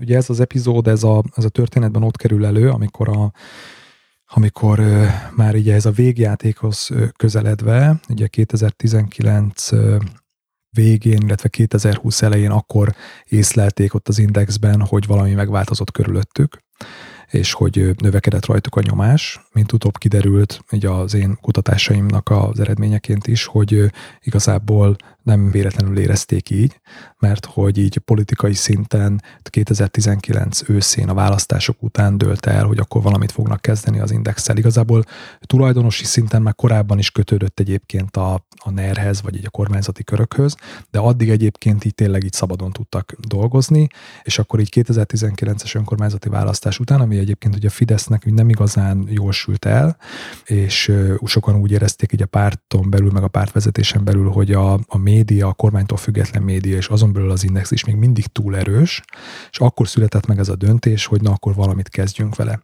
És ugye az volt a döntés, hogy hát csináljuk meg most, tehát minél hamarabb, mert hogyha balhé lesz belőle, tudták, hogy ebből könnyen lehet valamiféle nagy vihar, akkor az, az legyen meg minél hamarabb, és üljön le 2022-es választások előtt. És egyébként mesteri módon ugye bejött, mert lényegében ez történt. Na és hogy az egyik ilyen jel, amit úgy éreztek a szerkesztőségen belül, az az volt, hogy egyszerűen arra jöttek rá, hogy cikkek megjelenés előtt kikerülnek ilyen kormányzati oldalon lévő emberekhez, és egyébként ez volt az egyik, és egy ilyen elég plastikus példa arra, amikor egy ilyen házi buliban jött elő, és tényleg egyébként amennyire így sikerült összerakni egy ilyen fitoktatás jelleggel történt ez a cikk felolvasás, hogy na, mutassuk meg, hogy na, itt játszatok a nem tudom, a nagy független újságírás, de igazából mi tudjuk, hogy mi történik ott nálatok. A, a másik része pedig ennek az, ugye amit már említettem is, hogy egyáltalán egy kormányzat miképpen kezd el turkálni egy újságnak szerkesztőségi rendszerében, de adódik itt egy ezzel kapcsolatos kérdés, hogy te nem félsz attól, hogy ugyanígy a ti szerkesztőségi rendszereteket is olvassa valaki? Hát olyan szempontból ugye van okunk a, a félelemre, meg az aggodalomra, hogy a, mint megtudtuk, a, a Direkt 36 két munkatársát, a Szabó Andrást és a Panyi Szabolcsot hónapokon keresztül megfigyelték ezzel a Pegasus Kém szoftverrel. Ez volt az másik nagy, vagy egyik másik nagy cikk sorozatotok. Így van, igen, igen, ez ugye tavaly pont kb. egy évvel ezelőtt robbant ki. Az ugye ez egy konkrét, mondjam, elég egyértelmű jele volt annak, hogy mivel hogy ezt a Pegazust, ezt a kém szoftvert, ezt ugye, mint azóta már tudjuk, egyébként ezt elismerték, hogy a magyar állam ezt megvette, használja, ezt ugye ezt nem lehet így megvenni, csak így az interneten, vagy így az utcáról, szóval, hogy itt kizárásos alapon igazából nagyon más nem használhatta ezt így a kollégáinkkal szemben, csak a magyar állam a, a mi szerkesztőségi rendszerünkben egyébként részben ugye azért is, mert a, a partnereknél jelennek meg először a cikkek, szóval ott abban nagyon sok mindent nem látnának, de mondjuk azt, hogy a telefonokon milyen kommunikáció zajlik, ez sajnos egy ilyen eszközzel feltörhető. Mi egyébként mert előtte is, tehát mielőtt tudtunk erről a Pegasusos támadásról, vagy megfigyelésről, már előtte is elég komolyan odafigyeltünk a biztonságra, és ugye használtuk a különböző olyan ilyen titkosított kommunikációt lehetővé tévő ilyen applikációkat, meg egyébként még azokon is nagyon odafigyeltünk, hogy mit mondunk, főleg ugye a forrásokról, és nagyon sok beszélgetést folytattunk már akkor is, csak így személyesen, vagy olyan helyen, ahol tudtuk, hogy mondjuk ha esetleg hallgatnak is bennünket, akkor mondjuk nem, ott nem fogják tudni megtenni. Szóval, hogy de ez az aggodalom, ez megvan, és hát nyilván a Pegasus óta az még tovább erősödött, és ugye át is kellett így variálni valamennyire a, a működésünket azóta még inkább. Egyébként ebben a sztoriban hogy derült ki, hogy a két kollégátoknak a telefonján ott van ez a kém szoftver?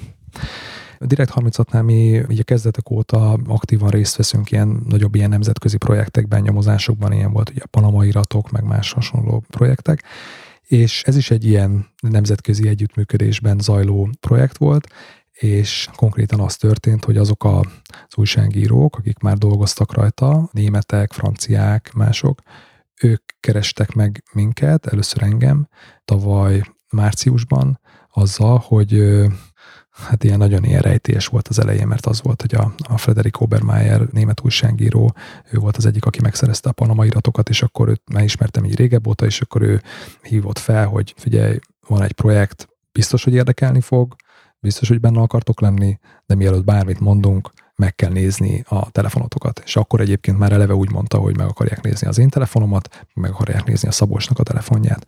Mert hogy addigra már a, a Szabolcsot beazonosították így a célpontok között, mert ugye ez a nemzetközi nyomozás ez ugye úgy indult, hogy kiszivárgott egy adatbázis, amiben ennek a Pegasus kémszoftvernek a célpontjai voltak, telefonszámok. Akkor már ők dolgoztak már hetek vagy hónapok óta, nem tudom pontosan ezen a projekten, és akkor ugye próbálták beazonosítani a számokat, és a magyar számok között megtalálták a Szabolcsnak a számát, majd aztán, amikor leellenőrizték a telefonunkat, akkor ugye a Szabolcs esetében ott ugye be is bizonyosodott, hogy valóban feltörték a telefonját. Azt is volt lehet... egy ilyen szakértő, aki ezt meg tudta állapítani, hogy így van, itt turkáltak a telefonba így, így ezzel van, a szoftverrel. Így van, igen, igen, igen. A, a projektet magát azt a Forbidden Stories nevű párizsi központú ilyen tényfeltáró hálózat vezette, és akkor ők működtek együtt szorosan az Amnesty International-nek van egy ilyen biztonsági stábja, akik egyébként már évek óta követték ezt, hogy mondjuk akár konkrétan a Pegasus, hogy az hogyan működik, és, és milyen, milyen akciókat hajtottak vele végre, szóval ők le tudták ellenőrizni, hogyha belenéztek a telefonba, akkor meg tudták mondani, hogy egyébként mikor, mettől meddig voltak benne. Most bocsánat, hogy ilyen didaktikus vagyok, csak azokra is gondolnom kell, akik esetleg nem követték ezt a sztorit. Ugye a Pegasus volt ennek a Games szoftvernek a neve, egy izraeli cégnek a termék, amit a magyar állam, ahogy te is említettél, megvett, és ezek szerint hát öm, olyan megfigyelésekre is felhasznált, amelyek legalábbis nehezen férnek bele abba a körbe, amiről az ember úgy gondolja, hogy egy demokratikus államban megfigyelés alá vonható személyek körét jelenti.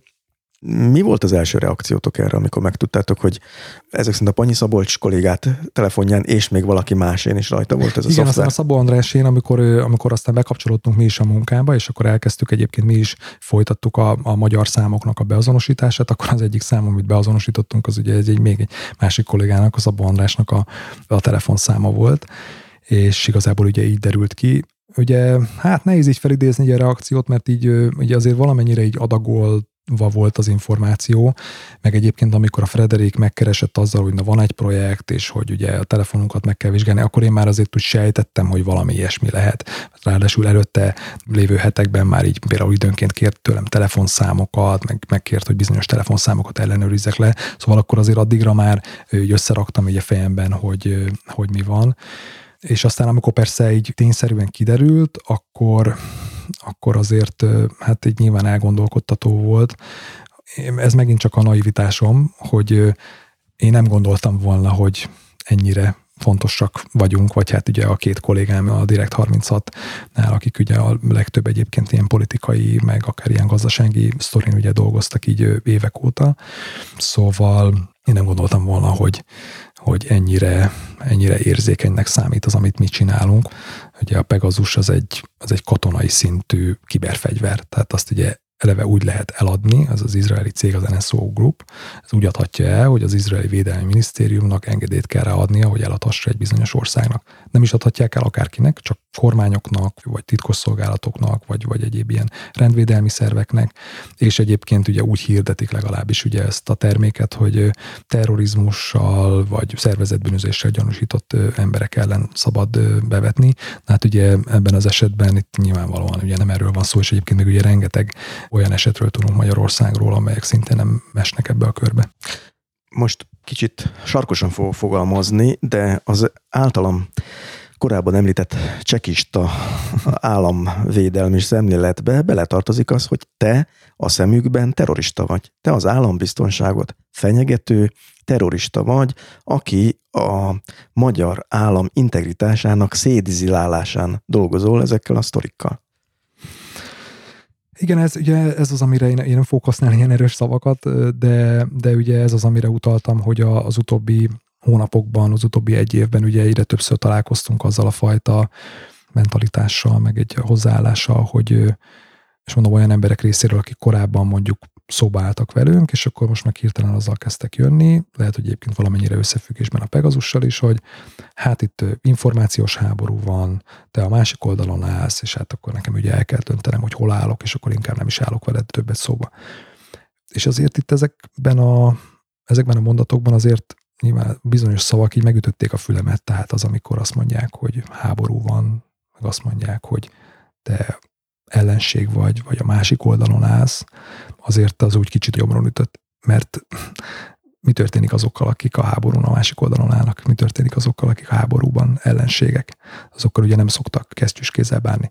Most nem akarom azt mondani, hogy most itt nem tudom, nekünk fizikai, fizikai veszélyben vagyunk, vagy rettegésben kell lenni az életünket. Én még mindig azt mondom, és remélem, hogy itt nem csak a naivitás szól belőlem, hanem ez valóban így van, hogy Magyarország egyébként azért még mindig nem, nem Oroszország, nem Kína, nem, nem tudom, még csak nem is egyébként Szerbia, Törökország, szóval sorolhatnék még rengeteg-rengeteg országot, ahol sokkal nehezebb újságírónak lenni most, és sokkal nagyobb veszélynek vannak kitéve. Magyarország szerintem még mindig nem, nem ilyen ország. Azt mondjuk nyilván nehéz lenne tagadni, hogy az irány, az nem jó irányba mennek a, a dolgok, hogyha mondjuk összehasonlítom azzal, hogy mondjuk mi volt akár tíz évvel ezelőtt, vagy mondjuk még korábban, akkor nyilván sokkal rosszabb a helyzet. Az, hogy valaki, valakik telepítették ezt a szoftvert két kollégádnak a telefonjára is. Ez ugye, ahogy te is említetted, ez egy kiberfegyver, tehát tulajdonképpen ez egy nagyon súlyos ügy. Nem gondolkoztál azon, azt hiszem, te családos ember vagy, nem? Hogyha, hogyha ezt meglépik, akkor megléphetnek mást is, tehát akkor lehet, hogy követnek, lehet, hogy a, a feleséged, a gyerekeid után kutakodnak, mert ugye vannak ilyenek, hogy uh-huh. nem tudom, hogy hívják ezt, hogy háttér tanulmányt készítenek a, uh-huh. a, az állambiztonságra veszélyes emberekről. Nem gondolkodtál azon, hogy te ezt abba hagyod, mert kell ez neked? Én nem gondolkodtam rajta így, így komolyan. Lehet, hogy... A feleséged nem mondta, hogy most már állj le? Nem mondta, nyilván, ugye ilyenkor, ilyenkor veszi észre azt az ember egyébként, hogy tehát nem egy vákumban él, meg nem egy vákumban csinálja ezt a fajta munkát, valószínűleg a, nyilván az embernek a szerettei, meg családja, meg barátai, azok esetleg egyébként jobban meg is ijednek ettől, tehát teljesen más szintű dolog, de hogy amikor a 2018-as választások után volt ugye az a híres figyelő cikk, ahol ugye egy lista volt lényegében, ahol felsorolták, hát ugye nem pont ezekkel a szavakkal, de a lényeg ez volt, hogy nem tudom, Soros György, ugye magyar, nem tudom, ilyen zsoldosai vagy katonái, és akkor ott ugye listáztak 200 embert, és akkor a, a Direkt 36-nak a teljes impresszumát, azt is felsorolták, ugye ez soha nem volt titok, ugye ott van a honlapunkon, hogy ugye a korábban említett ugye nemzetközi alapítványok között az Open Society Foundations-től is kaptunk támogatást, és akkor egyébként utána kaptam aggódó telefonokat olyan emberektől, akik tehát akik ilyen, akár egyébként ilyen partneri viszonyban voltak a Direkt 36-tal, tehát valamilyen formában segítették a munkánkat, és akkor mondjuk ők, ők megijedtek, hogy vajon, na, akkor én leszek a következő?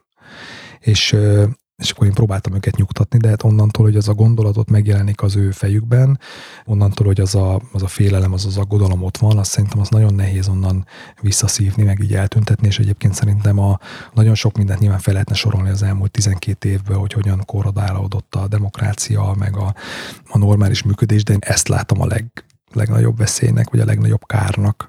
Tehát azt, amikor, amikor a Direkt 36 akar egy rendezvényt tartani mondjuk egy vidéki városban, és felhívunk egy helyet, hogy vajon itt meg tudjuk-e tartani, nyilván fizetni kell fizetőnk, meg, meg minden normálisan fog menni, és azt mondják, hogy igen, majd aztán egy nap múlva visszahívnak, hogy fú, hát igazából mondom, megnézték, hogy mégis kik vagyunk, és aztán, és aztán visszahívnak azzal, hogy hú, bocs, nincs hely. És rendszeresen előfordult? Hát többször előfordult ilyen, igen, igen, igen. Szóval ez szerintem igen, ez, ez az, amire én mondjuk, aki még a rendszerváltás előtt születtem, de igazából a, hát a, a felnőttként való kibontakozásom az már a rendszerváltás utánra tehető, és nem gondoltam volna, hogy mondjuk ilyenekkel fogok találkozni. Nyilván azt se gondoltam, amikor újságíróként elkezdtem dolgozni, hogy majd én a, az én kollégáimat azt milyen kémfegyvert fognak ellenük bevetni. Szóval, hogy nagyon sok mindent nem, nem gondoltunk. Ugye az, amit, amit kérdeztél, hogy ezt, hogy abba hagyni, lehet, hogy valami tényleg valami végzetes naivitás van itt, de hogy azt gondolom, hogy ez persze ez, ez turva, és nem kellene így lennie, de nem gondolom azt, hogy tehát amikor ránézek Törökországban, az előbb említett országokban dolgozó kollégáknak, akik sokkal nehezebb körülmények között csinálják, akkor most én ezután dobjam be a törölközőt. A másik meg, hogy egy ilyen elég unalmas életem van amúgy. Persze biztos mindenkinek lehet találni, még nem akarok ezzel, most nem akarom kiívni magam ellen a, magam ellen a sorsot, de hogy nyilván az ember odafigyel arra, hogy, hogy úgy élje az életét, meg, meg úgy, úgy intézze az ügyeit, hogy ne is adjon okot arra, hogy mondjuk tehát megtámadhassák. De hogy a, a listázás ugye azért is ijesztő, mert ott tulajdonképpen, és erről talán egy korábbi podcast adásban a Tom Pandrával készített epizódban volt volt szó, mint ahogy felfestik az orosz állam ellenségeinek az ajtajára az ébetűt. Onnantól azt mondja az állam, hogy tessék, rámutatok, itt van az ellenség, mi innentől mossuk kezeinket. Tehát, hogy van azért ennek egy veszélyforrás, hogy valamelyik elborult agyú párt hív, vagy választó úgy gondolja, hogy akkor most majd kezébe veszi az igazságszolgáltatást, mert bántják az államot, bántják a pártját, tehát hogy ebben a listázásban azért van valami rendkívül nyugtalanító ebből a szempontból. Igen, hát ugye erre, erre próbáltam utalni az, hogy az irány az nyilván nem jó, és hogy ennek nagyon-nagyon csúnya lehet a vége.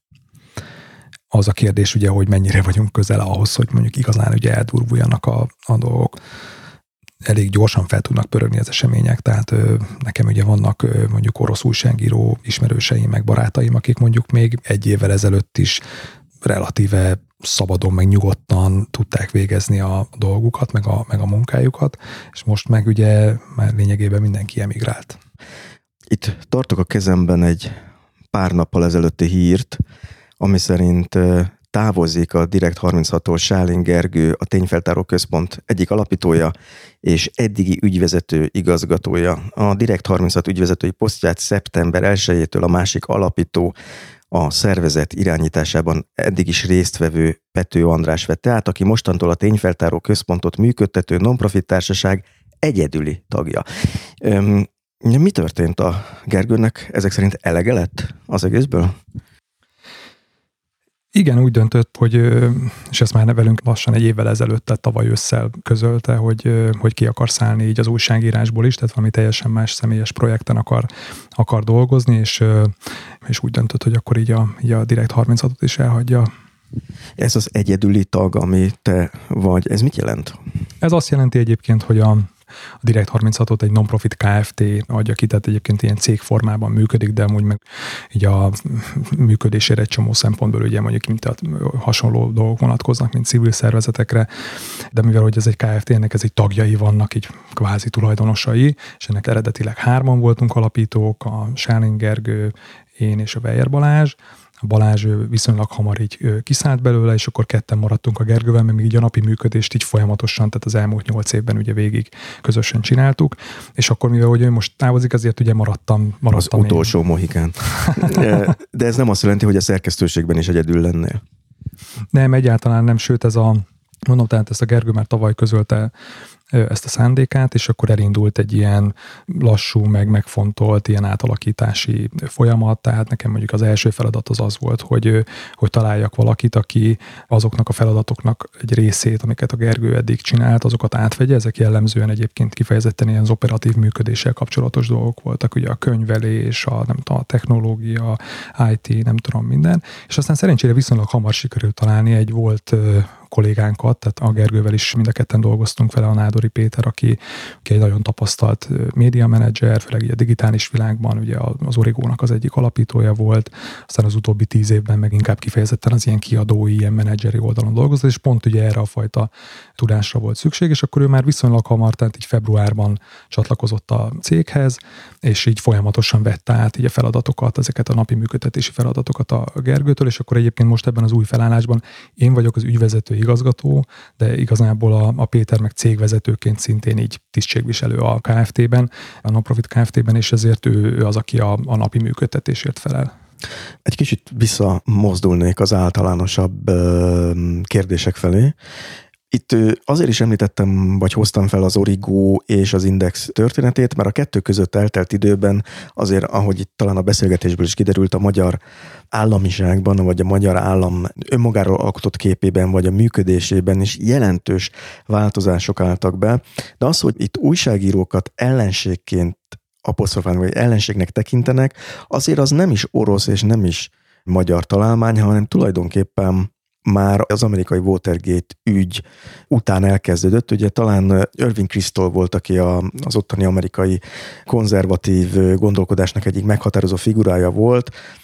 Azt a gondolatot kezdte el propagálni, hogy itt valami nagyon furcsa dolog történt a Watergate-tel, mert a nem megválasztott nem megválasztott szereplők, ugye az újságírók idéztek elő politikai folyamatokat, és ez tulajdonképpen azóta az amerikai konzervativizmusnak egy ilyen revans igényévé vált, hogy a független, a magát függetlennek gondoló médiát megrendszabályozzák, mert hogy itt egy elnököt megbuktattak olyanok, akik nem rendelkeztek politikai mandátummal. Tehát ez egy hosszú folyamat, és nekem úgy tűnik egyébként, hogy a Watergate-tel kezdődő korszak, ami a, a sajtónak egy ilyen nagy időszaka volt, ez valamikor Trump megválasztásával lezárult. Tehát az egy szimbolikus gesztus is volt, hogy ő kirakta a Nixonnak a, ugye a mhm. Watergate-en megbuktatott Nixonnak a képét az elnöki, a Fehérháznak az egyik szobájába, mhm. most nem tudom pontosan hova. Te ezt hogy látod egyébként, hogy valóban lezárult a, a, a sajtónak egy nagy korszaka, ami a Watergate-tel kezdődött, és itt valami egészen más történik már? Hú, hát ez ugye ez egy óriási kérdés, de amúgy szerintem a, a párhuzamok azok jók, amiket, hát ugye nem is annyira párhuzam, hanem inkább így ilyen ellen, ellenpárok, hogy mekkora hatalma és befolyása volt a, a médiának ugye a, a, a Watergate ügy idején, és hogy mi lett belőle így 2016-ra, 2020-ra. Nekem egy nagy kedvencem egyébként a, a Watergate ügy, nagyon sokat olvastam róla, megnéztem a filmet, meg minden, szóval, hogy nyilván Robin egyébként... Robin Hood mellett az elnök emberei volt a másik Igen, igen, igen, ez már nyilván azért, nyilván azért később jött, de, de azóta is így, így pár évente egy újra olvasom, meg egyébként az egyik ugye szerző, ugye a, a Woodward, még, még dedikáltatni is tudtam vele a, a könyvet, az the President's Ment, az elnök embereit, amiben ugye leírták ezt a, az, hogy ők hogyan tárták fel ugye a magát a Watergate ügyet, tehát akkor sokkal zártabb, meg egy ilyen lineárisabb média nyilvánosság szerkezet volt, ami nagyjából egyébként úgy nézett ki, hogy ugye voltak ezek a fiatal újságírók a Washington Postnál, akik egyébként kicsit így a ilyen belső ellenállással is küzdve kezdték el ugye feltárni ezt az ügyet. Ugye az egész azzal indult, hogy a demokrata pártnak az irodájába valakik betörtek, és lehallgató készülékeket helyeztek el, illetve akkor éppen ki akarták cserélni, vagy valami ilyesmi volt. Na és hogy ők ugye elkezdték ezt feldolgozni, még a Washington Poston belül is egyébként az ilyen régi nagy öregek azt mondták, hogy jó, hát ez minek ezzel foglalkozni, hát itt biztos nem történt semmi, de ugye ők ezek a fiatalok vitték tovább az ügyet, és egyébként sokáig a többi újság, meg a más médiumok se nagyon foglalkoztak vele, meg nem vették fel az ügyet.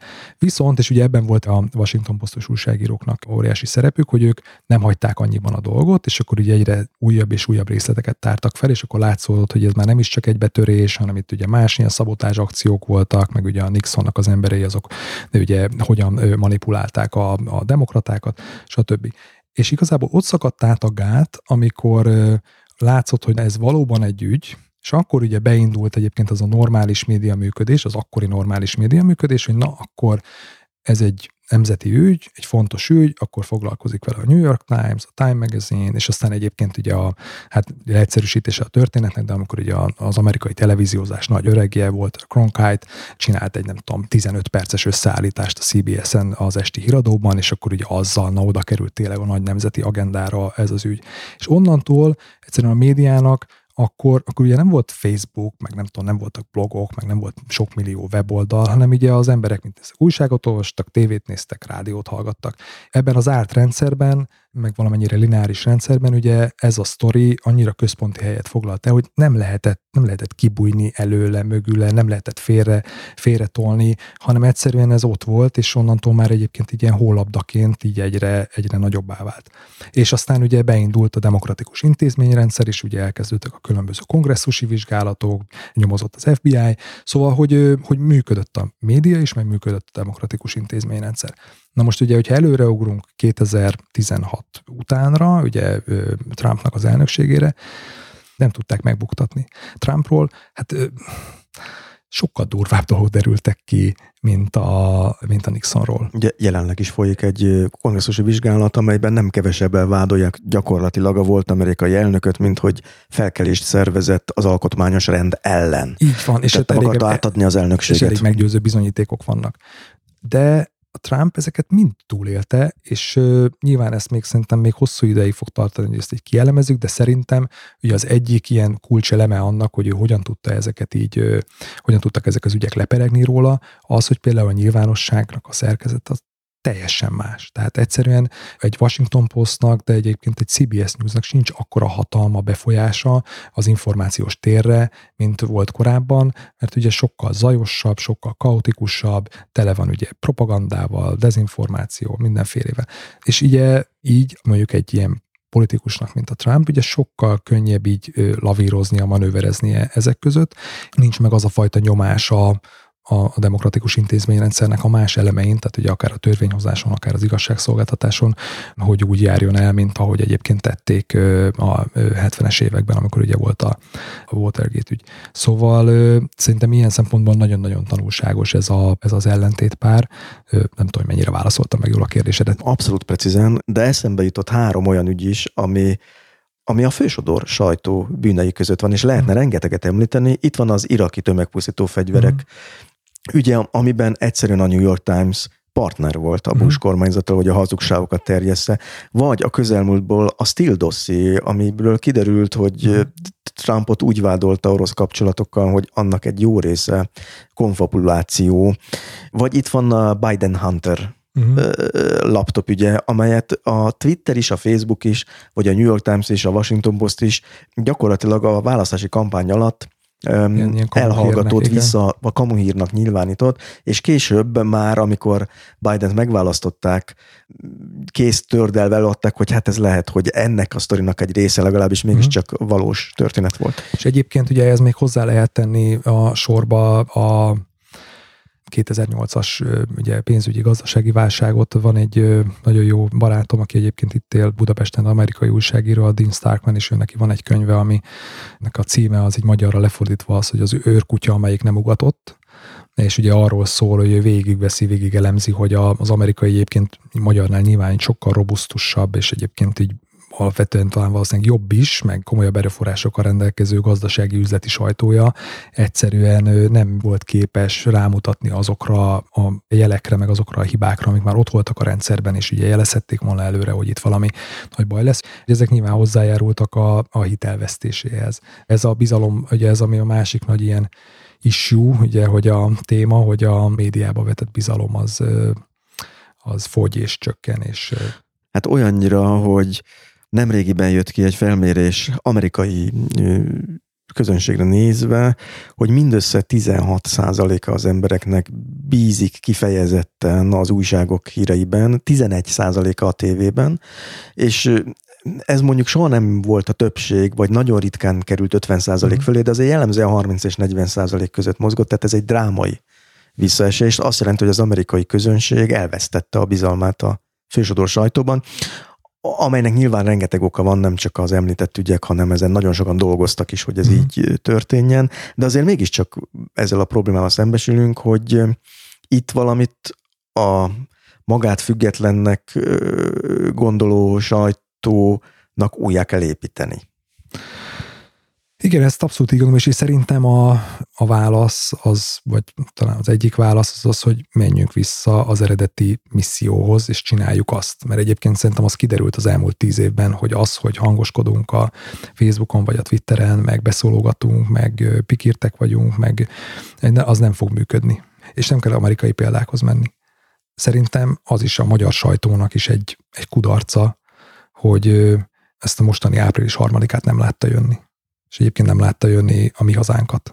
Azt se szabad csinálni, hogy akkor nem tudom jósolgatni, meg jövőben nézni, de hogy ezeket a folyamatokat legalább valahogy nem értetetten, azt szerintem, és egyébként nem mutatta be azt az ellenzéki diszfunkciót már menet közben, ez egyébként ezt, nyilván ezt magamra is mondhatom, mert direkt 36 ugye, ugye napi hírekkel nem foglalkozunk, meg úgy inkább így régebbi ügyeket veszünk elő, szóval ebben van egy ilyen számunkra egy ilyen, mindig egy ilyen mentség, de, de nyilván ez sem lehet egy ilyen teljes mentség, szóval ezben nekünk is van felelősségünk, de hogy ezeket nem teszi meg, akkor nem kell csodálkozni azon, hogy azt mondja az olvasó, hogy most miért bízzak ezekben, hiszen nem segítettek engem nem segítettek abban lehet, hogy, hogy mondjuk felkészüljek arra, hogy mondjuk itt mi lesz. Tehát szerintem a magyar újságírásnak is van azért jócskán mit söpörnie a házatáján, és most itt az újságírás újságírásra gondolok, tehát nem a propagandára. Én tenném hozzá, hogy ugye itt ennek a sztorinak része az is, hogy maga a médiának a finanszírozási modellje, hát eufemisztikus lennék, ha azt mondanám, hogy megváltozott, szerintem összedőlt.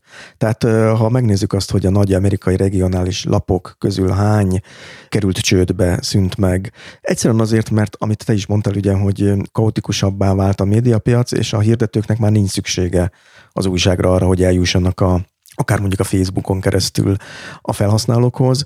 És itt van még egy nagyon érdekes folyamat, hogy kiderült nyilvánvalóan, hogy a politikai hírek az egy drága műfaj. Ez egy nagyon drága műfaj, amit eltartott sok minden más az újságban, amivel össze volt csomagolva az apró hirdetés, a bulvár, a sztárvilág, a könyvek, stb. Ezeknek most már mind megvan külön-külön a, van Craigslist, meg Facebook uh-huh. hirdetés, mhm. az apró hirdetéseknek, van külön sport hírportál a sportnak, és azt mondták gyakorlatilag az újságoknak, hogy a, jó, hát a politikai hírek azok nem kellenek azokat csináljátok továbbra is, mert az nagyon drága, és ugye ezzel küzd egy csomó, csomó hírportál újság most, hogy hogy tudja finanszírozni az egyedül hagyott közéletet, közéleti híreket.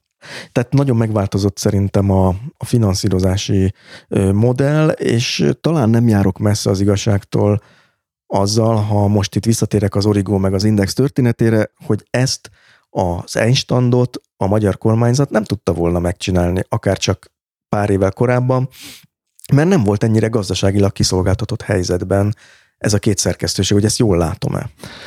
Az én elméletem is valami hasonló, tehát, hogy amikor ugye 2010-ben ugye visszajött a Fidesz ugye hatalomba, és ugye még hát így javában benne voltunk egyébként ugye a 2008-as válságnak így a, a viharaiban, ami ugye megtépázta a gazdaságnak egy nagyon nagy részét, de talán mondhatni, hogy a médiát azt meg különösen, mert ugye nyilván válságban ugye kevesebbet hirdetnek, és amúgy is ugye ez az üzleti modell, ez a klasszikus, hogy akkor a hirdetésekből él az újság, az ugye egyébként már korábban összeomlott, vagy már kezdett összeomlani, és igazából a válság az csak így felgyorsította ezt, és erre azt hiszem, hogy nagyon jól ráérzett a hatalom, hogy, hogy na akkor ez most egy lehetőség számukra, ugye lehetett tudni azt, hogy a Fidesznek ugye eleve van egy ilyen ellenséges, meg ilyen bizalmatlan viszonya így a magyar újságírásnak egy jelentős részéhez, az egy nagyon hosszú történet, hogy ez vajon mennyire indokolt, meg hogy ebben mi az újságírók felelőssége, de egyszerűen tény, hogy ugye ők eleve így jöttek be a, meg vissza a hatalomba,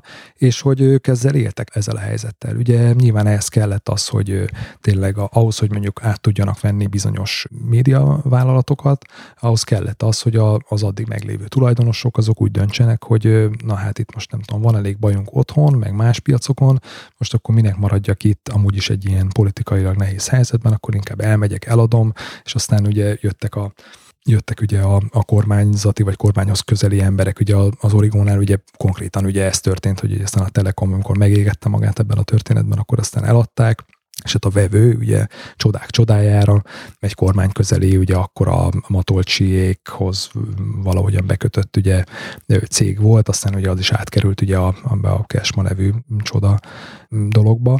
Igen, szerintem erre nagyon, nagyon ráéreztek a, a fiúk, ahogy szokták mondani. És hát ugye a mai napig létezik Origo nevű hírportál. Te hogy szemléled az ő működésüket? Mi lett ebből? Mert ugye ezzel nagyon sokat elmond arról, hogy hogy gondolkozik a jelenlegi kormányzata a sajtóról.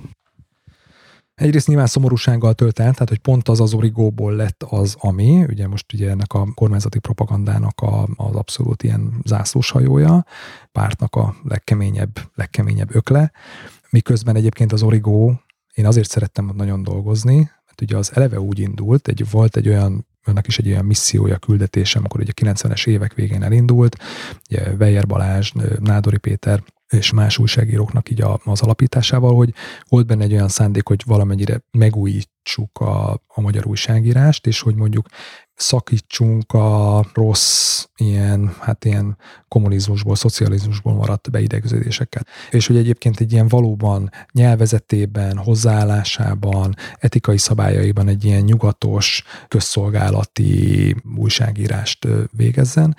Tehát én, amikor oda kerültem 2002-ben, én például ezt nagyon szerettem benne, hogy na végre van egy olyan hely, ahol tényleg az számít, hogy milyen sztorik vannak, azokat ugye amennyire lehetett így ilyen tényleg tényszerűen, tárgyilagosan tálaljuk.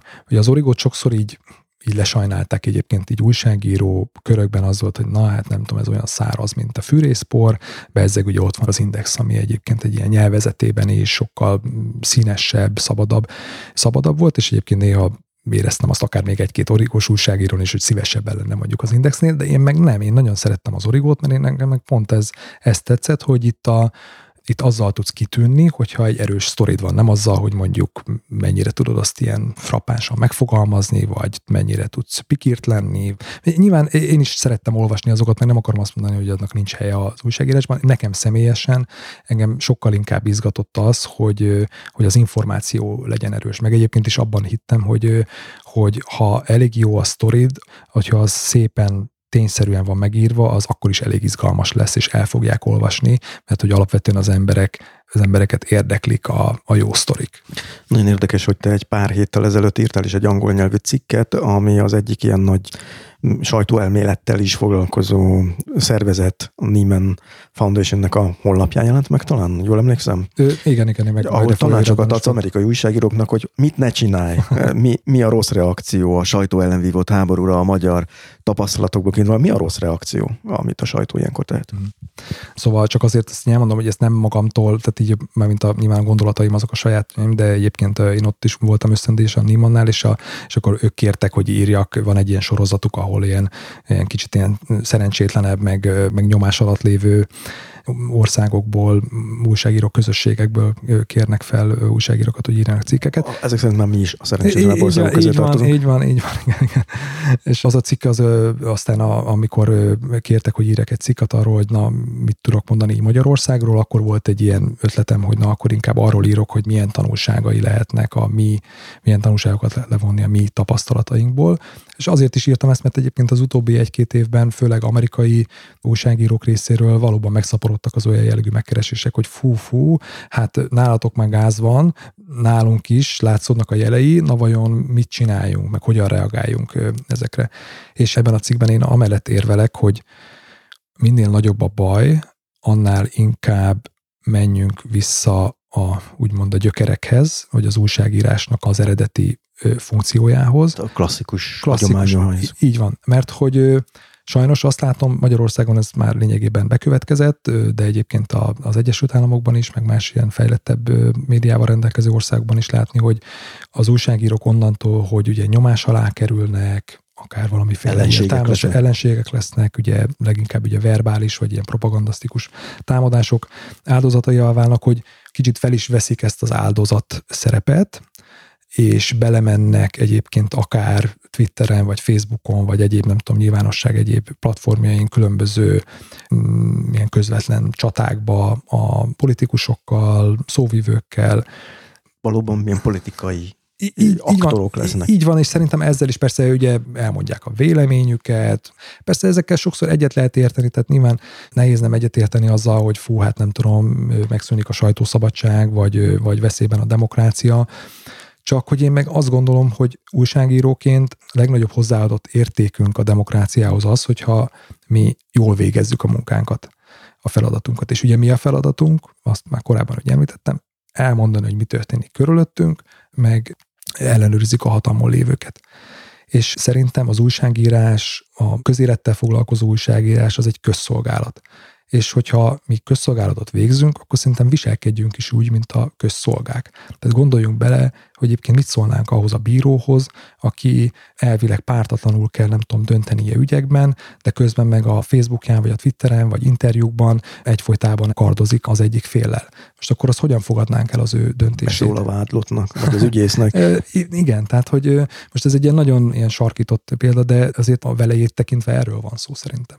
Ráadásul ez egy ilyen önbeteljesítő jóslattá is válik, mert hogy abban a pillanatban, hogy az újságíró elkezd hadakozni ezzel, és oda mondogat az állam állam ilyen-olyan képviselőinek, hát ez egy főnyeremény ennek a rendszernek, nem? Mert mondhatja azt, hogy lám-lám, ő van. politikai aktorként viselkedik, mi ezt mondjuk 30 éve, a Watergate óta, hogy az újságíró nem független, nem objektív, hanem igen. politikai aktor. Igen, igen, Lát, látod, nem tudom, liberális, baloldali, vagy nem tudom, bármiféle bélyeget ugye rá tud sütni. De egyébként félreértés ne esik, tehát nem arról van szó, hogy azt gondolom, hogy az újságíróknak be kellene húzni fülüket, farkukat, hanem éppen abban, ami a dolgunk, tehát az információ szerzésben, abban szerintem sokkal-sokkal agresszívebbnek kell lennünk.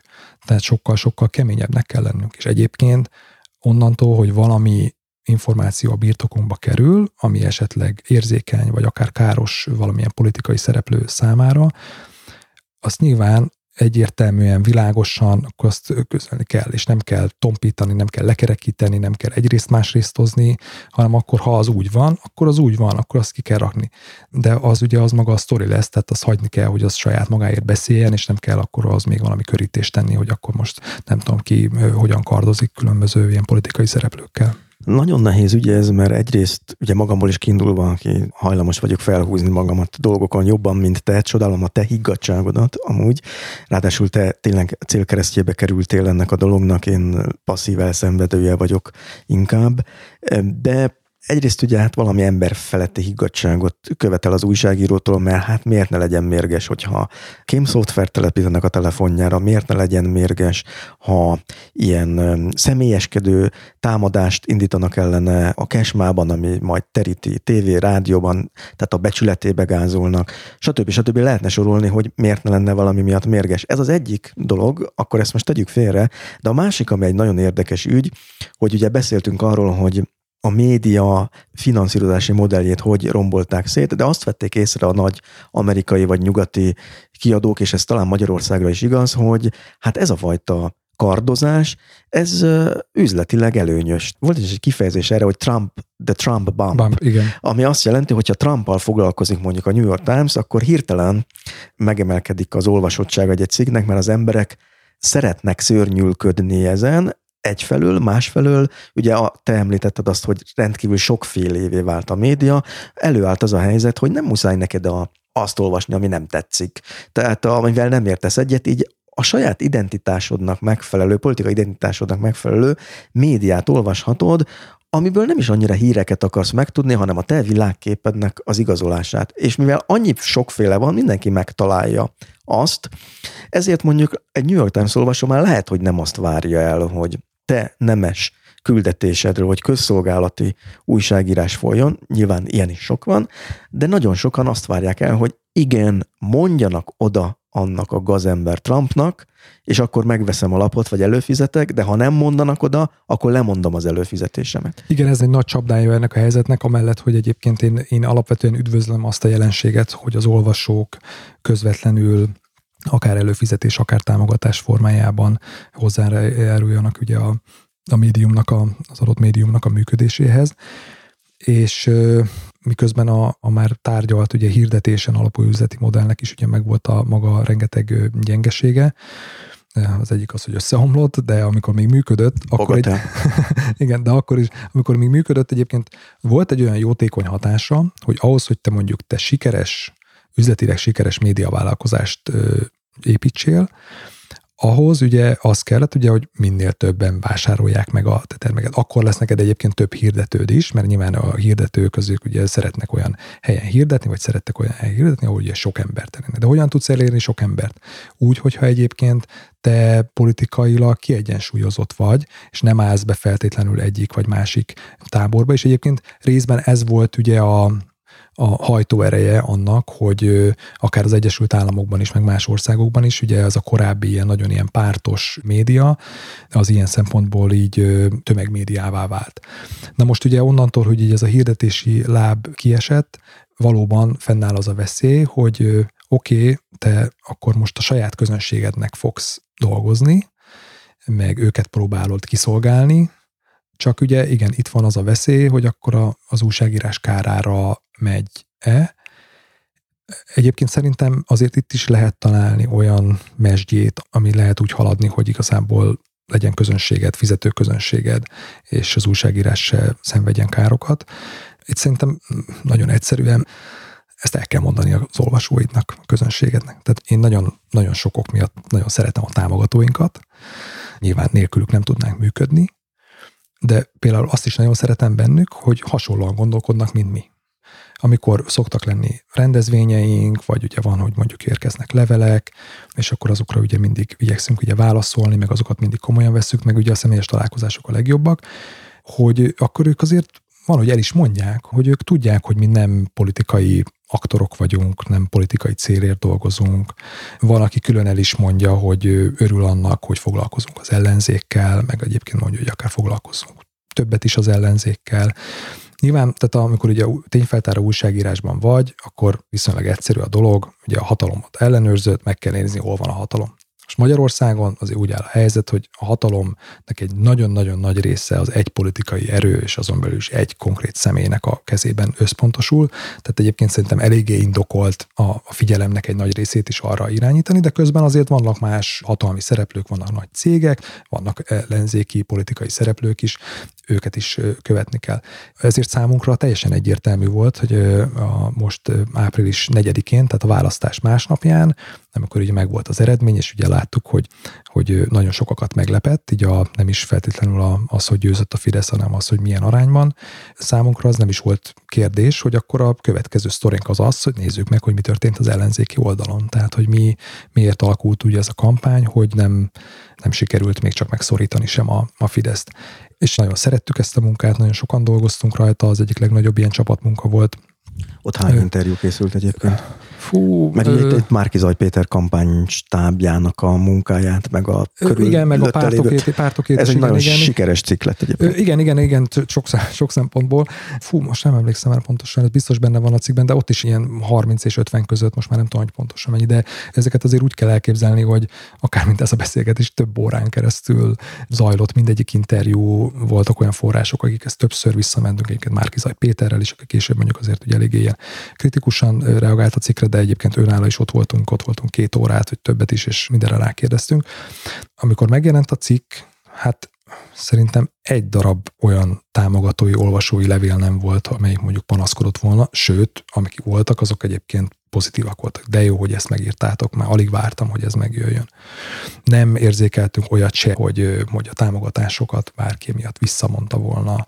Úgyhogy ez egy pozitív visszajelzés volt számomra, meg számunkra, hogy igenis a- az olvasóink, a támogatóink, azok értik, hogy mi mit és miért csinálunk.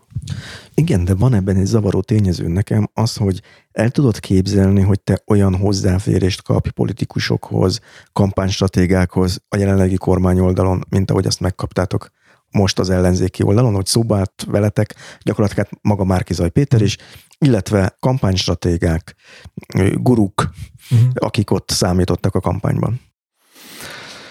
Hát ez igen, tehát ilyen szempontból ugye egyenetlen a pálya, nem, tehát nyilván a Fidesznél nincs ilyen fajta ilyen feltárulkozás. Ez mondjuk egyébként, tehát abból is adódik, nyilván van egyfajta más viszony, nem feltétlenül néznek olyan ellenséges szemmel ránk, meg más újságírókra, mondjuk így az ellenzéki oldalon, bár néha egyébként én azt érzem, hogy néha meg ilyen már túlságosan ilyen bratiszkodós stílusban állnak hozzá, tehát amikor ugye van, hogy valakivel életemben először beszélek, és már egyből tegez, meg nem tudom, én, nyilván én újságíróként elfogadom, bármit csinálhatnak velem, én azért vagyok ott, hogy információ, csak azért ez így valamennyit így elárul, így a hozzáállásról, tehát nyugodtan üzenem mindenki, nyugodtan tegezzen továbbra is, nem, tehát nem, nem, nem, fogom, nem fogom rossz néven venni, de hogy, hogy persze, ilyen szempontból más a hozzáállás. Ja, igen, ugye az ellenzékieknél egyébként azért is van, ez egyszerűen adódik abból, hogy ugye az egy széttagolódott rendszer, és bármennyire is összefogás, meg együttműködés van, azért ott mindenki versenyzik egymással, ott fúrnak egymásra, és igazából elég, ha egy valaki elkezd veled beszélni, mert utána a többiek is úgy fogják érezni, hogy na, ha ő beszélt, akkor nekem is érdekem, hogy beszéljek veled, mert nehogy csak az ő nézőpontja jelenje meg. Na ez az, ami a Fidesznél ugye egy ilyen, az se teljesen ilyen monolit rendszer, de azért nyilván sokkal összezártabb, és most ugye az Orbánnak a környezetéről meg nem is beszélve, szóval onnan sokkal nehezebb így információkat szerezni, de egyébként nem lehetetlen, tehát azért az utóbbi, a Direkt 36 működése is ezt mutatja, hogy nyilván sokkal kitartóbb, meg sokkal szívósabb munka kell hozzá, de azért el lehet jutni olyan információkhoz, amik így tényleg mélyebbről jönnek, meg amik ott vannak így a színfalak mögött. Csak igen, tehát ezt meg tudtuk csinálni 6 hét alatt, mondjuk dolgoztunk rajta öten, meg le tudtuk bonyolítani ennyi beszélgetés nyílt. Na most, hogyha csinálunk egyet az Orbán kormányról, akkor az alsó hangon fél év. Ráadásul az ő szemükben ti nem léteztek, mert hogy ugye azt kommunikálják a megmondó embereik is, illetve a különböző állami pénzen eltartott szervezeteik, hogy független, objektív, független kötőjel objektív újságírás nincs, ugye ők ezt gúny Igen, szitokszóként igen, igen, használják, független, objektív, néha egybe is írják, tehát ezzel is érzékeltetve, hogy ez egy gúny szó. Létezik független és objektív újságírás? Hát ugye ott van, hogy mitől független. Én nem nagyon szeretem ezeket, meg nem is nagyon használom ezeket a, ö, például amikor a függetlent is mondjuk inkább akkor úgy szoktam, hogy a kormánytól független média, mert azért mondjuk a kormánytól független médiában is azért van ilyen is, olyan is van, amelyik mondjuk esetleg be van kötve valamilyen párthoz, de vannak olyanok, amelyek mondjuk nyilván teljesen ö, tisztán, meg átláthatóan működnek, mint ahogy mi is, szóval azért ez is egy ilyen színesebb, színesebb világ. Én azt szoktam mondani, hogy nyilván, tehát ilyen vegytiszta objektivitást, meg neutralitást azt nem lehet elérni, mert egyszerűen emberek vagyunk. Én szerintem amúgy a politikai elfogultságot, vagy politikai szimpátiát az viszonylag könnyű kívülrekeszteni. Egyrészt az úgy ott van az embernek a felszínén, a tudatának a felszínén, azt arról szavaz, meg később alakul ki, tehát ugye azért így felnőtt korban alakulnak ki politikai szimpátiák, változnak is. Szóval ö, szerintem az viszonylag könnyű kívülrekeszteni, de vannak olyan attribútumai minden embernek, amiket nehezebb mert, mert, mert születéstől ott vannak, hova születik, milyen családba születik, földrajzilag hol van, vidék, Budapest. Tehát biztos én is mondjuk ugye vidéki 40 valány éves férfiként máshogy látom a világot, mint egy nem tudom, 20 éves budapesti. Most már én is Budapesten lakom ugye hosszabb ideje, de még azért még mindig mindig vidékinek érzem magam sokszor. Szóval... Hol, hol születtél egyébként? Vagy sümegen, sümegen. Szóval ezeket ugye nehezebb lefejteni magunkról, meg nem is feltétlenül kell. De közben meg arra kell törekedni, és szerintem ez a szép az újságírásban, ez a benne lévő feszültség, hogy igazából nem tudod a, a szubjektumodat teljesen kívül hagyni, de mégis törekedsz arra, hogy minél kiegyensúlyozottabb, minél tárgyilagosabb, minél felrebb, tisztességesebb legyél mindenkivel, aki abban a cikkben szerepel, mert egyébként emberek életével játszunk, ha úgy vesszük. Szóval ez a kettő közötti feszültség, nekem ez adja egyébként az igazán szintén egy ilyen intellektuális izgalmat, hogy azt hogyan tudok ahhoz minél, minél közelebb menni. Hogyan tudom, akár szerkesztőként, akár újságíróként dolgozom egy anyagon, hogyan tudom azt minél inkább ilyen biztosabb alapokon álló építményé tenni, és ez azzal ér, hogy folyamatosan megkérdőjelezed a saját döntéseidet, folyamatosan megkérdőjelezed a szerkesztő, vagy akkor megkérdőjelezed a riportereidnek a döntéseit, ami nyilván ugye vezethet vitákhoz, vagy feszültségekhez, de igazából erről szól ez munka, és szerintem ez a szépsége. Na most ugye, most ezekről a dolgokról beszélünk, és itt gondolom jön a, az a elkerülhetetlen kérdés, hogy, a, hogy mi a helyzet a propagandával, meg mi különbözteti meg a, a propagandát a, a, az újságírástól, a független objektív újságírástól. Igen. Szóval hát szerintem ez. Hogy az ott nincs. Ott nincs ilyen. Nincs ilyen, de ugyanakkor azt is mondják, hogy ez tulajdonképpen hazugság, hogy nálatok van ez a késztetés, és nekik az pont jó valószínűleg, hogy arra próbálnak folyton rámutatni, hogy jó-jó, míg az emberek vagyunk, ez, amit csinálunk, ez valóban propaganda, na de ugyanazt csináljuk, mint ők, csak mi bevalljuk. Igen, persze találkoztam ezzel az érveléssel, ugye ők nem is akarnak függetlenek meg objektívek lenni, még mondjuk egy valódi újságíró meg ugye, meg ugye arra törekszik, de szerintem ezt azért, ezt az érvelést azért szerintem viszonylag könnyen rá lehet mutatni ennek a, a megalapozatlanságára nagyon egyszerű példák. El tudja képzelni valaki Magyarországon, aki közélet iránt érdeklődik és olvas különböző, vagy követ különböző információforrásokat, hogy mondjuk egy mai origón, vagy egy magyar nemzeten, vagy nem is tudom, mik vannak most már, hogy ott mondjuk egy olyan cikk, mint amit mi írtunk az ellenzékről, egy olyan cikk az megjelenhet a Fideszről. Hát nem. El tudja képzelni valaki azt, hogy a, a mai, ugye ezt a szót sem szeretem, hogy közmédia, mert ugye, mert ugye nem, nem a közt szolgálja az állami média, vagy pártmédia. Tehát, hogy ott lejönne egy összödi beszéd, amit mondjuk egy fideszes politikus mond, hát elképzelhetetlen. Ugye mi történt 2006-ban, 2006 őszén, ugye az első médiumok, amelyek lehozták ugye az összedik beszédet, az egyébként ugye a Kossuth Rádió volt, meg az Origo. Ugye, ha jól emlékszem, akkor mi azért késtünk valamennyit, mert nálunk ott volt az egész, és akkor végig kellett hallgatni.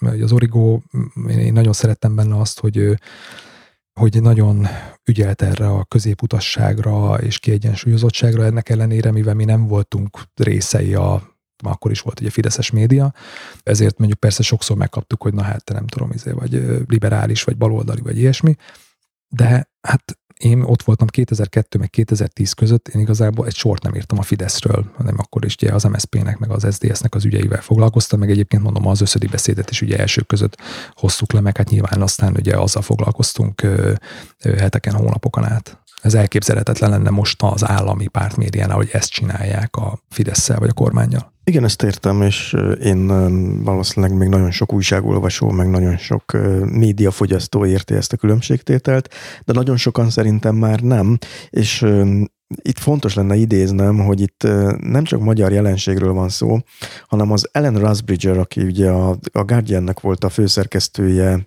talán a fősodornak tekintett média utolsó nagy korszakában, azt hiszem 95-től 2015-ig, most lehet, hogy rossz évszámot mondok, fejből mondom, és írt egy könyvet, aminek az a címe, hogy Breaking News, tulajdonképpen egy olyan könyvet írt, amiben megkongatta a vészharangot a média fölött, és azt mondta, hogy elértünk egy olyan korszakba, ahol a kaotikus információ ingyenes, a jó információ sokba kerül, és ezért a jó információ kevesek kiváltsága lesz. Ugye valószínűleg azoké, akik különbséget tudnak tenni a propaganda és a rendes média között, miközben itt azt látjuk, hogy az állami propaganda médiának fő célja az, hogy rengeteg állami pénzből elárassza a piacot rossz információkkal, ingyenes, de kaotikus információkkal, hiszen az egyik fő cél úgy tűnik az a zajkeltés. A zaj. Talán utaltál már erre korábban, hogy itt óriási lett a zaj, és egy ilyen környezetben ugye most a Watergate-nél maradva, hát nem lehet elérni azt, hogy ebből egy országos sztori legyen bármiből, amit egy Direct 36 kikutat, mert elnyomja az az óriási hát, média lehet, zaj. lehet belőle, csak aztán nyilván nagyon hamar jönnek újabb történetek, meg ugye sokkal könnyebben elveszik a, ebben a zajban, ebben a káoszban az egy-egy fontos történet.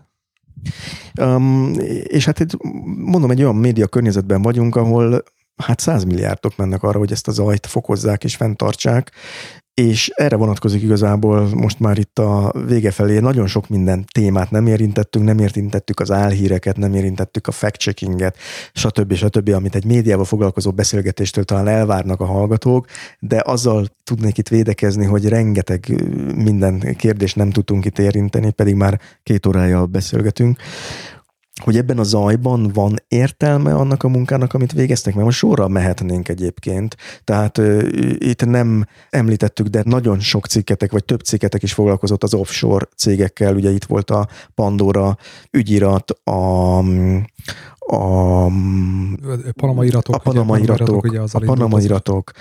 Volt bármi hatása ezeknek a cikkeknek? Bárkit felelősségre vontak Magyarországon offshore miatt, amiért szerepelt ebben a cikkben? Nem, mm, illetve az érdekes egyébként, hogy ez a Panama iratok, ez ugye ez már egy hat évvel ezelőtti történet, az első ilyen nagyobb ilyen nemzetközi projektje volt a, a Direct 36-nak.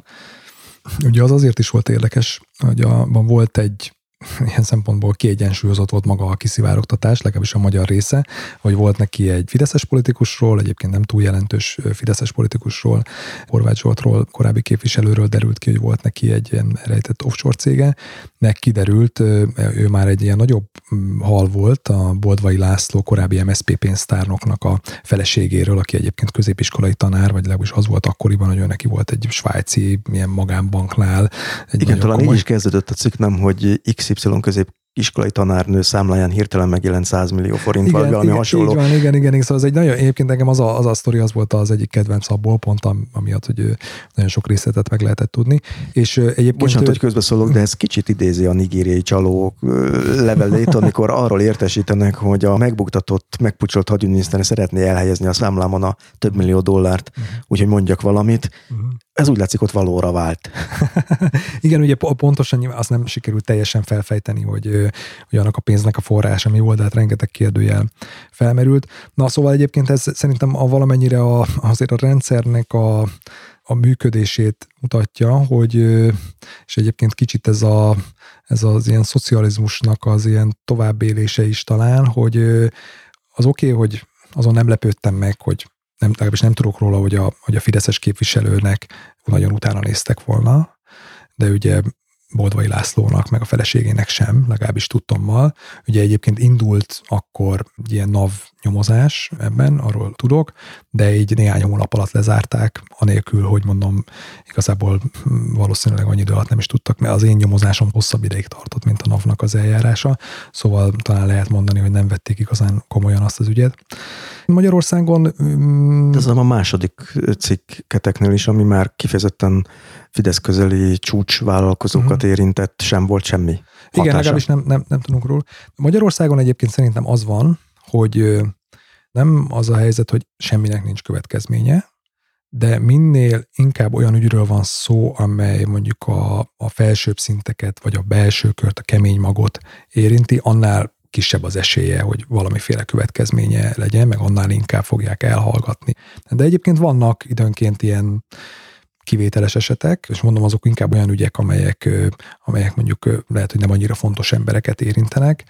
Mondjuk pont tavaly volt a Virzsuzsi kollégámnak egy cikke az Antal József Tudásközpontnak a pénz költéséről, meg, meg hát eléggé pazarló pénzköltéséről, és ez állami kormányzati pénzből működött, és akkor egyébként annak elég egyértelmű következménye lett, mert bezárt az intézet, a kormány megvonta tőle a támogatást, és de nyilván ugye Antal Péter, ugye Antal József fia, hát ő valószínűleg nem volt annyira ilyen fontos, ilyen belsőkörös ember, hogy ez... Tehát egy bizonyos szint fölött már nincs következménye bizony, ezeknek bizonyos, a cikkeknek? Bizonyos szint fölött már kevesebb esélye van arra, hogy, hogy következmény legyen. Meg mondom, érezhető egy ilyen fajta ilyen összekacsintás is, hogy még egyébként akkor sincs igazán következménye, hogyha mondjuk egy másik oldalon lévő, de amúgy fontos ember, meg beágyazott embernek a ről, ről derül ki valami. Szóval ilyen szempontból ez a kézkezet most, nem tudom, urambátyám, nagyon sok ilyen, ugye, ilyen klisét lehetne mondani, szóval szerintem azért ez tovább él Magyarországon. Pegazus ügynek lett következménye? Az, hogy újságírókat figyeltek meg, hogy ügyvédeket figyeltek meg, hogy politikusokat figyeltek meg, lett valami következménye, ezt megírta a Direkt 30 Azért nem, ilyen nem lett neki olyan szempontból következménye, hogy, hogy nem mondott le senki, nem tudom, nem ment senki börtönbe, az derült ki, és ebben egyébként az egészben, a, ha lehet ezt a szót használni, hogy az igazán nagy botrány az az, hogy számomra is meglepő módon az derült ki, hogy Magyarországon egyébként lényegében bárkit bármikor meg lehet figyelni nemzetbiztonsági célból, mert hogy annyira ilyen lazák a, a jogszabályok, hogy, hogy bárkire le lehet sütni, lényegében úgy szól, hogy a jogszabály, hogy nemzetbiztonsági érdekből el lehet rendelni valakinek a, valakivel szemben a titkos információgyűjtést na hát a nemzetbiztonsági érdek az aztán tényleg rengeteg minden lehet. Szóval erre nagyon könnyű ráhúzni, és valószínűleg formailag, meg ugye egyébként voltak különböző vizsgálatok, legutóbb ugye Péter Favi Attilának, a NAIK-nak a, a adatvédelmi és információszabadság hivatal vezetőjének, remélem jól mondtam.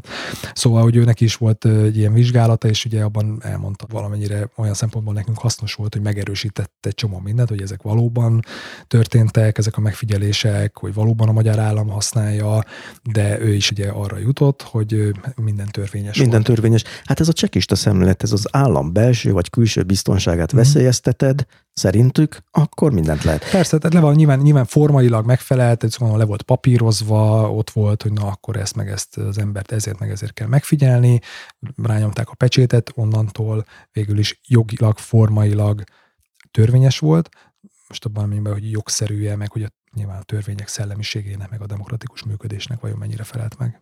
Nagyon sok ügyet nem érintettünk, csak említés szinten mondom, hogy ugye egy nagyon izgalmas cikket írtatok arról, hogy hogyan lobbizik az Uber nevű ilyen autó megosztó szolgáltatás azért, hogy Magyarországon is legálisan működhessenek, amiből szintén nagyon érdekes tényeket tudhatunk meg arról, hogy hogy működik a politikai világában ez a gazdasági lobby.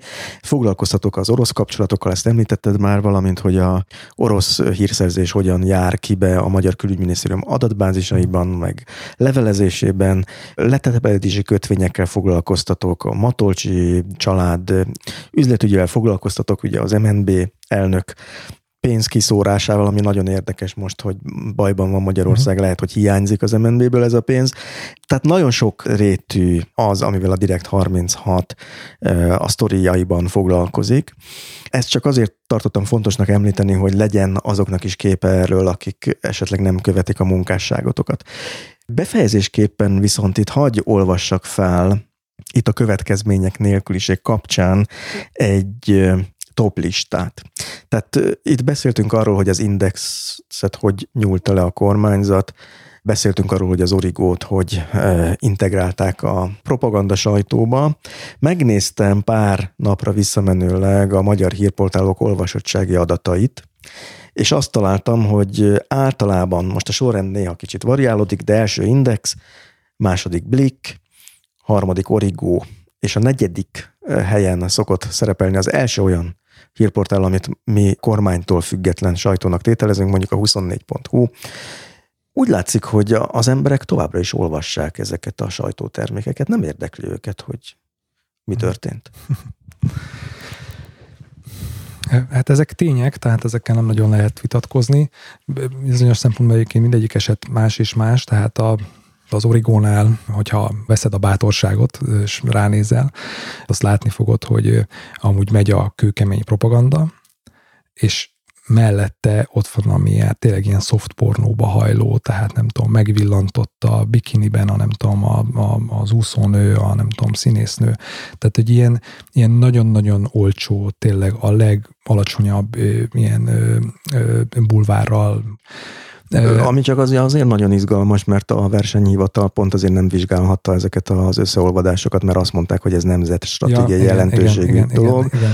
Hát nem tudom, hogy a megvillantotta, megmutatta, stb. újságírás az mitől az, de majd ezzel biztos az mhm. utókornak el kell egyszer számolni. Ez igen, az meg pozitív ugye, igen, meg, ugye, igen, meg, meg, ugye, meg ugye nyilván abszolút passzol az amúgy konzervatív és családbarát és Isten haza család motivumokhoz. Az Index az, az kicsit más tészta, ott ugye pont az történt, hogy hogy ott rájöttek ott az ilyen kormányzati médiás boszorkánykonyhában, hogy hát ezeket az ilyen nagyon tényleg ilyen pártökleként működő, és kicsit ilyen bulvár szoftpornóval társított oldalak, ezek ennyit tudnak, tehát ebből nem nagyon lehet többet kihozni. És akkor az indexet már eleve úgy vették át, hogy, hogy lehet rajta kritikus vélemény, lehetnek rajta ellenzéki megszólalások, de azért úgy észszel, meg ugye legyenek bizonyos témák, akkor azokat mondjuk le lehet hozni, de mondjuk ne a címlapnak a tetején legyen. Hanem, igen, igen, kicsit ez ugye erről is van szó ugye abban a, abban a felvételben, amit ugye lehoztunk, meg amiből idézünk, amiben ugye a főszerkesztő, jelenlegi főszerkesztő beszél, ő elmondja, hogy nem tudom, lehet fideszezni, lehet szájerezni, de lejjebb rakjuk valami ilyesmi, milyen, milyen belső ilyen szakzsargont használ, de ez volt a lényege. És azért azt se felejtsük el, hogy nyilván a közönségnek egy jelentős része az olyan szempontból nem ilyen tudatos médiafogyasztó, hogy ők most akkor nem tudom, követik, hogy akkor melyik újságíró hova vándorol, meg, meg most akkor az vajon nem tudom, nem figyelnek annyira a nüanszokra, hogy ez most hogyan tálal bizonyos témákat, és azért óriási a, az ereje a, a megszokásnak. És azért az Index ugye tényleg, tehát 20 éven át a, a nyilvánosságnak, a, az internetes nyilvánosságnak ugye a, a legmeghatározóbb egyébként az Origó mellett a legmeghatározóbb szereplője volt, szóval ezt így talán az a kettő így összeadódik. Tehát az ő szempontjukból nézve a projekt sikerült. Igen, tényleg a, az időzítése, az, hogy valóban, tehát megnéztük 2022-re, mire ugye jöttek a választások, addigra ugye az, ami volt ugye a nagy balhé botrány, ugye az, az index átvitele körül, az ugye lecsillapodott, ugye ott volt egy megzuhanás, egyébként viszonylag rövid ideig olvasottságban, annak is egy, egy jó része ugye visszajött, és igen, hát ez a, ez a helyzet. Ez nem keserített, igen? Hát egyrészt én mondjuk szeretek tükörben nézni reggelente, most nem azért, hogy magamban, nem azért, hogy magamban gyönyörködjek, hanem nyilván ennek az ilyen átvitt értelmében. Én azt tudom is, hogy azok az emberek, akikben még ott van a csirája az újságírásnak, és mondjuk szeretné ezt komolyan csinálni, és ott van ezeken a helyeken, az szenved ettől. És akkor nyilván vannak azok ilyen hithű harcosok, akik meg azért vannak ott, mert ők tényleg elhiszik, hogy segítik a, a pártot, meg a, meg a hatalmat, és egyik se szeretnék lenni. Egyébként meg az, hogy ugye ez a következmények nélküliség, amit ugye említettél, említettél sokat, ez is egy gyakran előjön, meg ezzel a kérdéssel gyakran találkozunk. Erre az én két válaszom, és akkor megint lehet, hogy megint naív vagyok, vagy tényleg ostoba.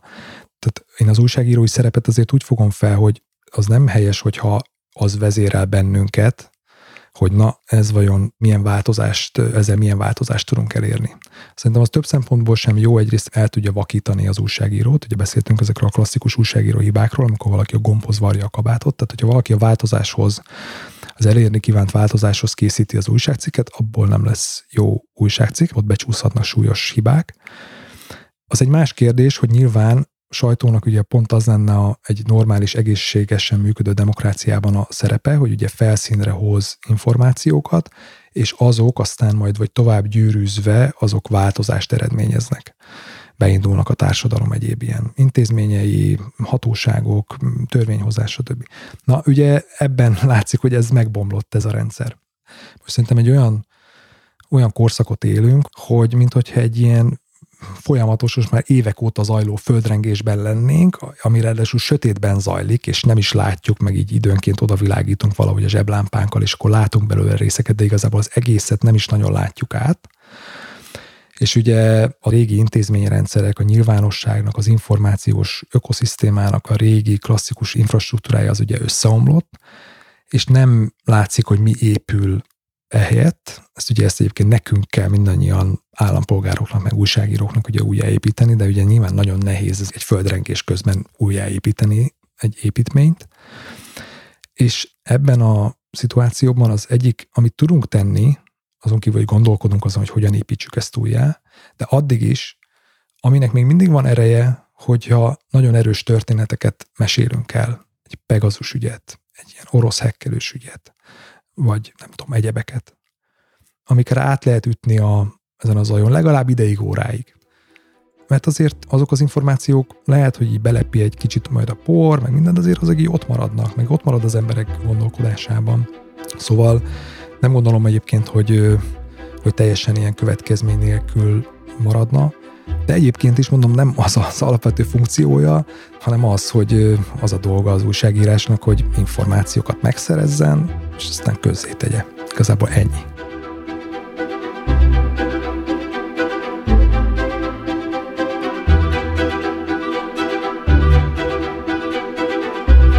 Ennyi volt mára az Élet meg minden, legalábbis ami ezt az epizódot illeti. Ez az adás is a hallgatók támogatásával készült. Ha támogatni szeretnéd a podcastot, megteheted a Patreonon. Linket találsz ehhez a podcast lejátszódban, az epizódhoz tartozó jegyzetekben, vagy a műsor honlapján, amelynek címe az életmegminden.hu. Itt feliratkozhatsz a podcast hírlevelére is, ez pedig a Stósz, amelyben azokat a cikkeket, filmeket, podcastokat ajánlom, amelyekre éppen ráakadtam, vagy rákattantam. A műsor weblapjának címe még egyszer az életmegminden.hu. A műsor stratégiai partnere a Válasz Online. Honlapjuk címe válaszonline.hu. Olvassátok és hallgassátok őket is, hiszen nekik is van podcastjuk, a Heti Válasz. És itt az adás végén, a főcímzene elhalkulása után meghallgathatod a műsor további szponzorainak egyébként hasznos üzeneteit.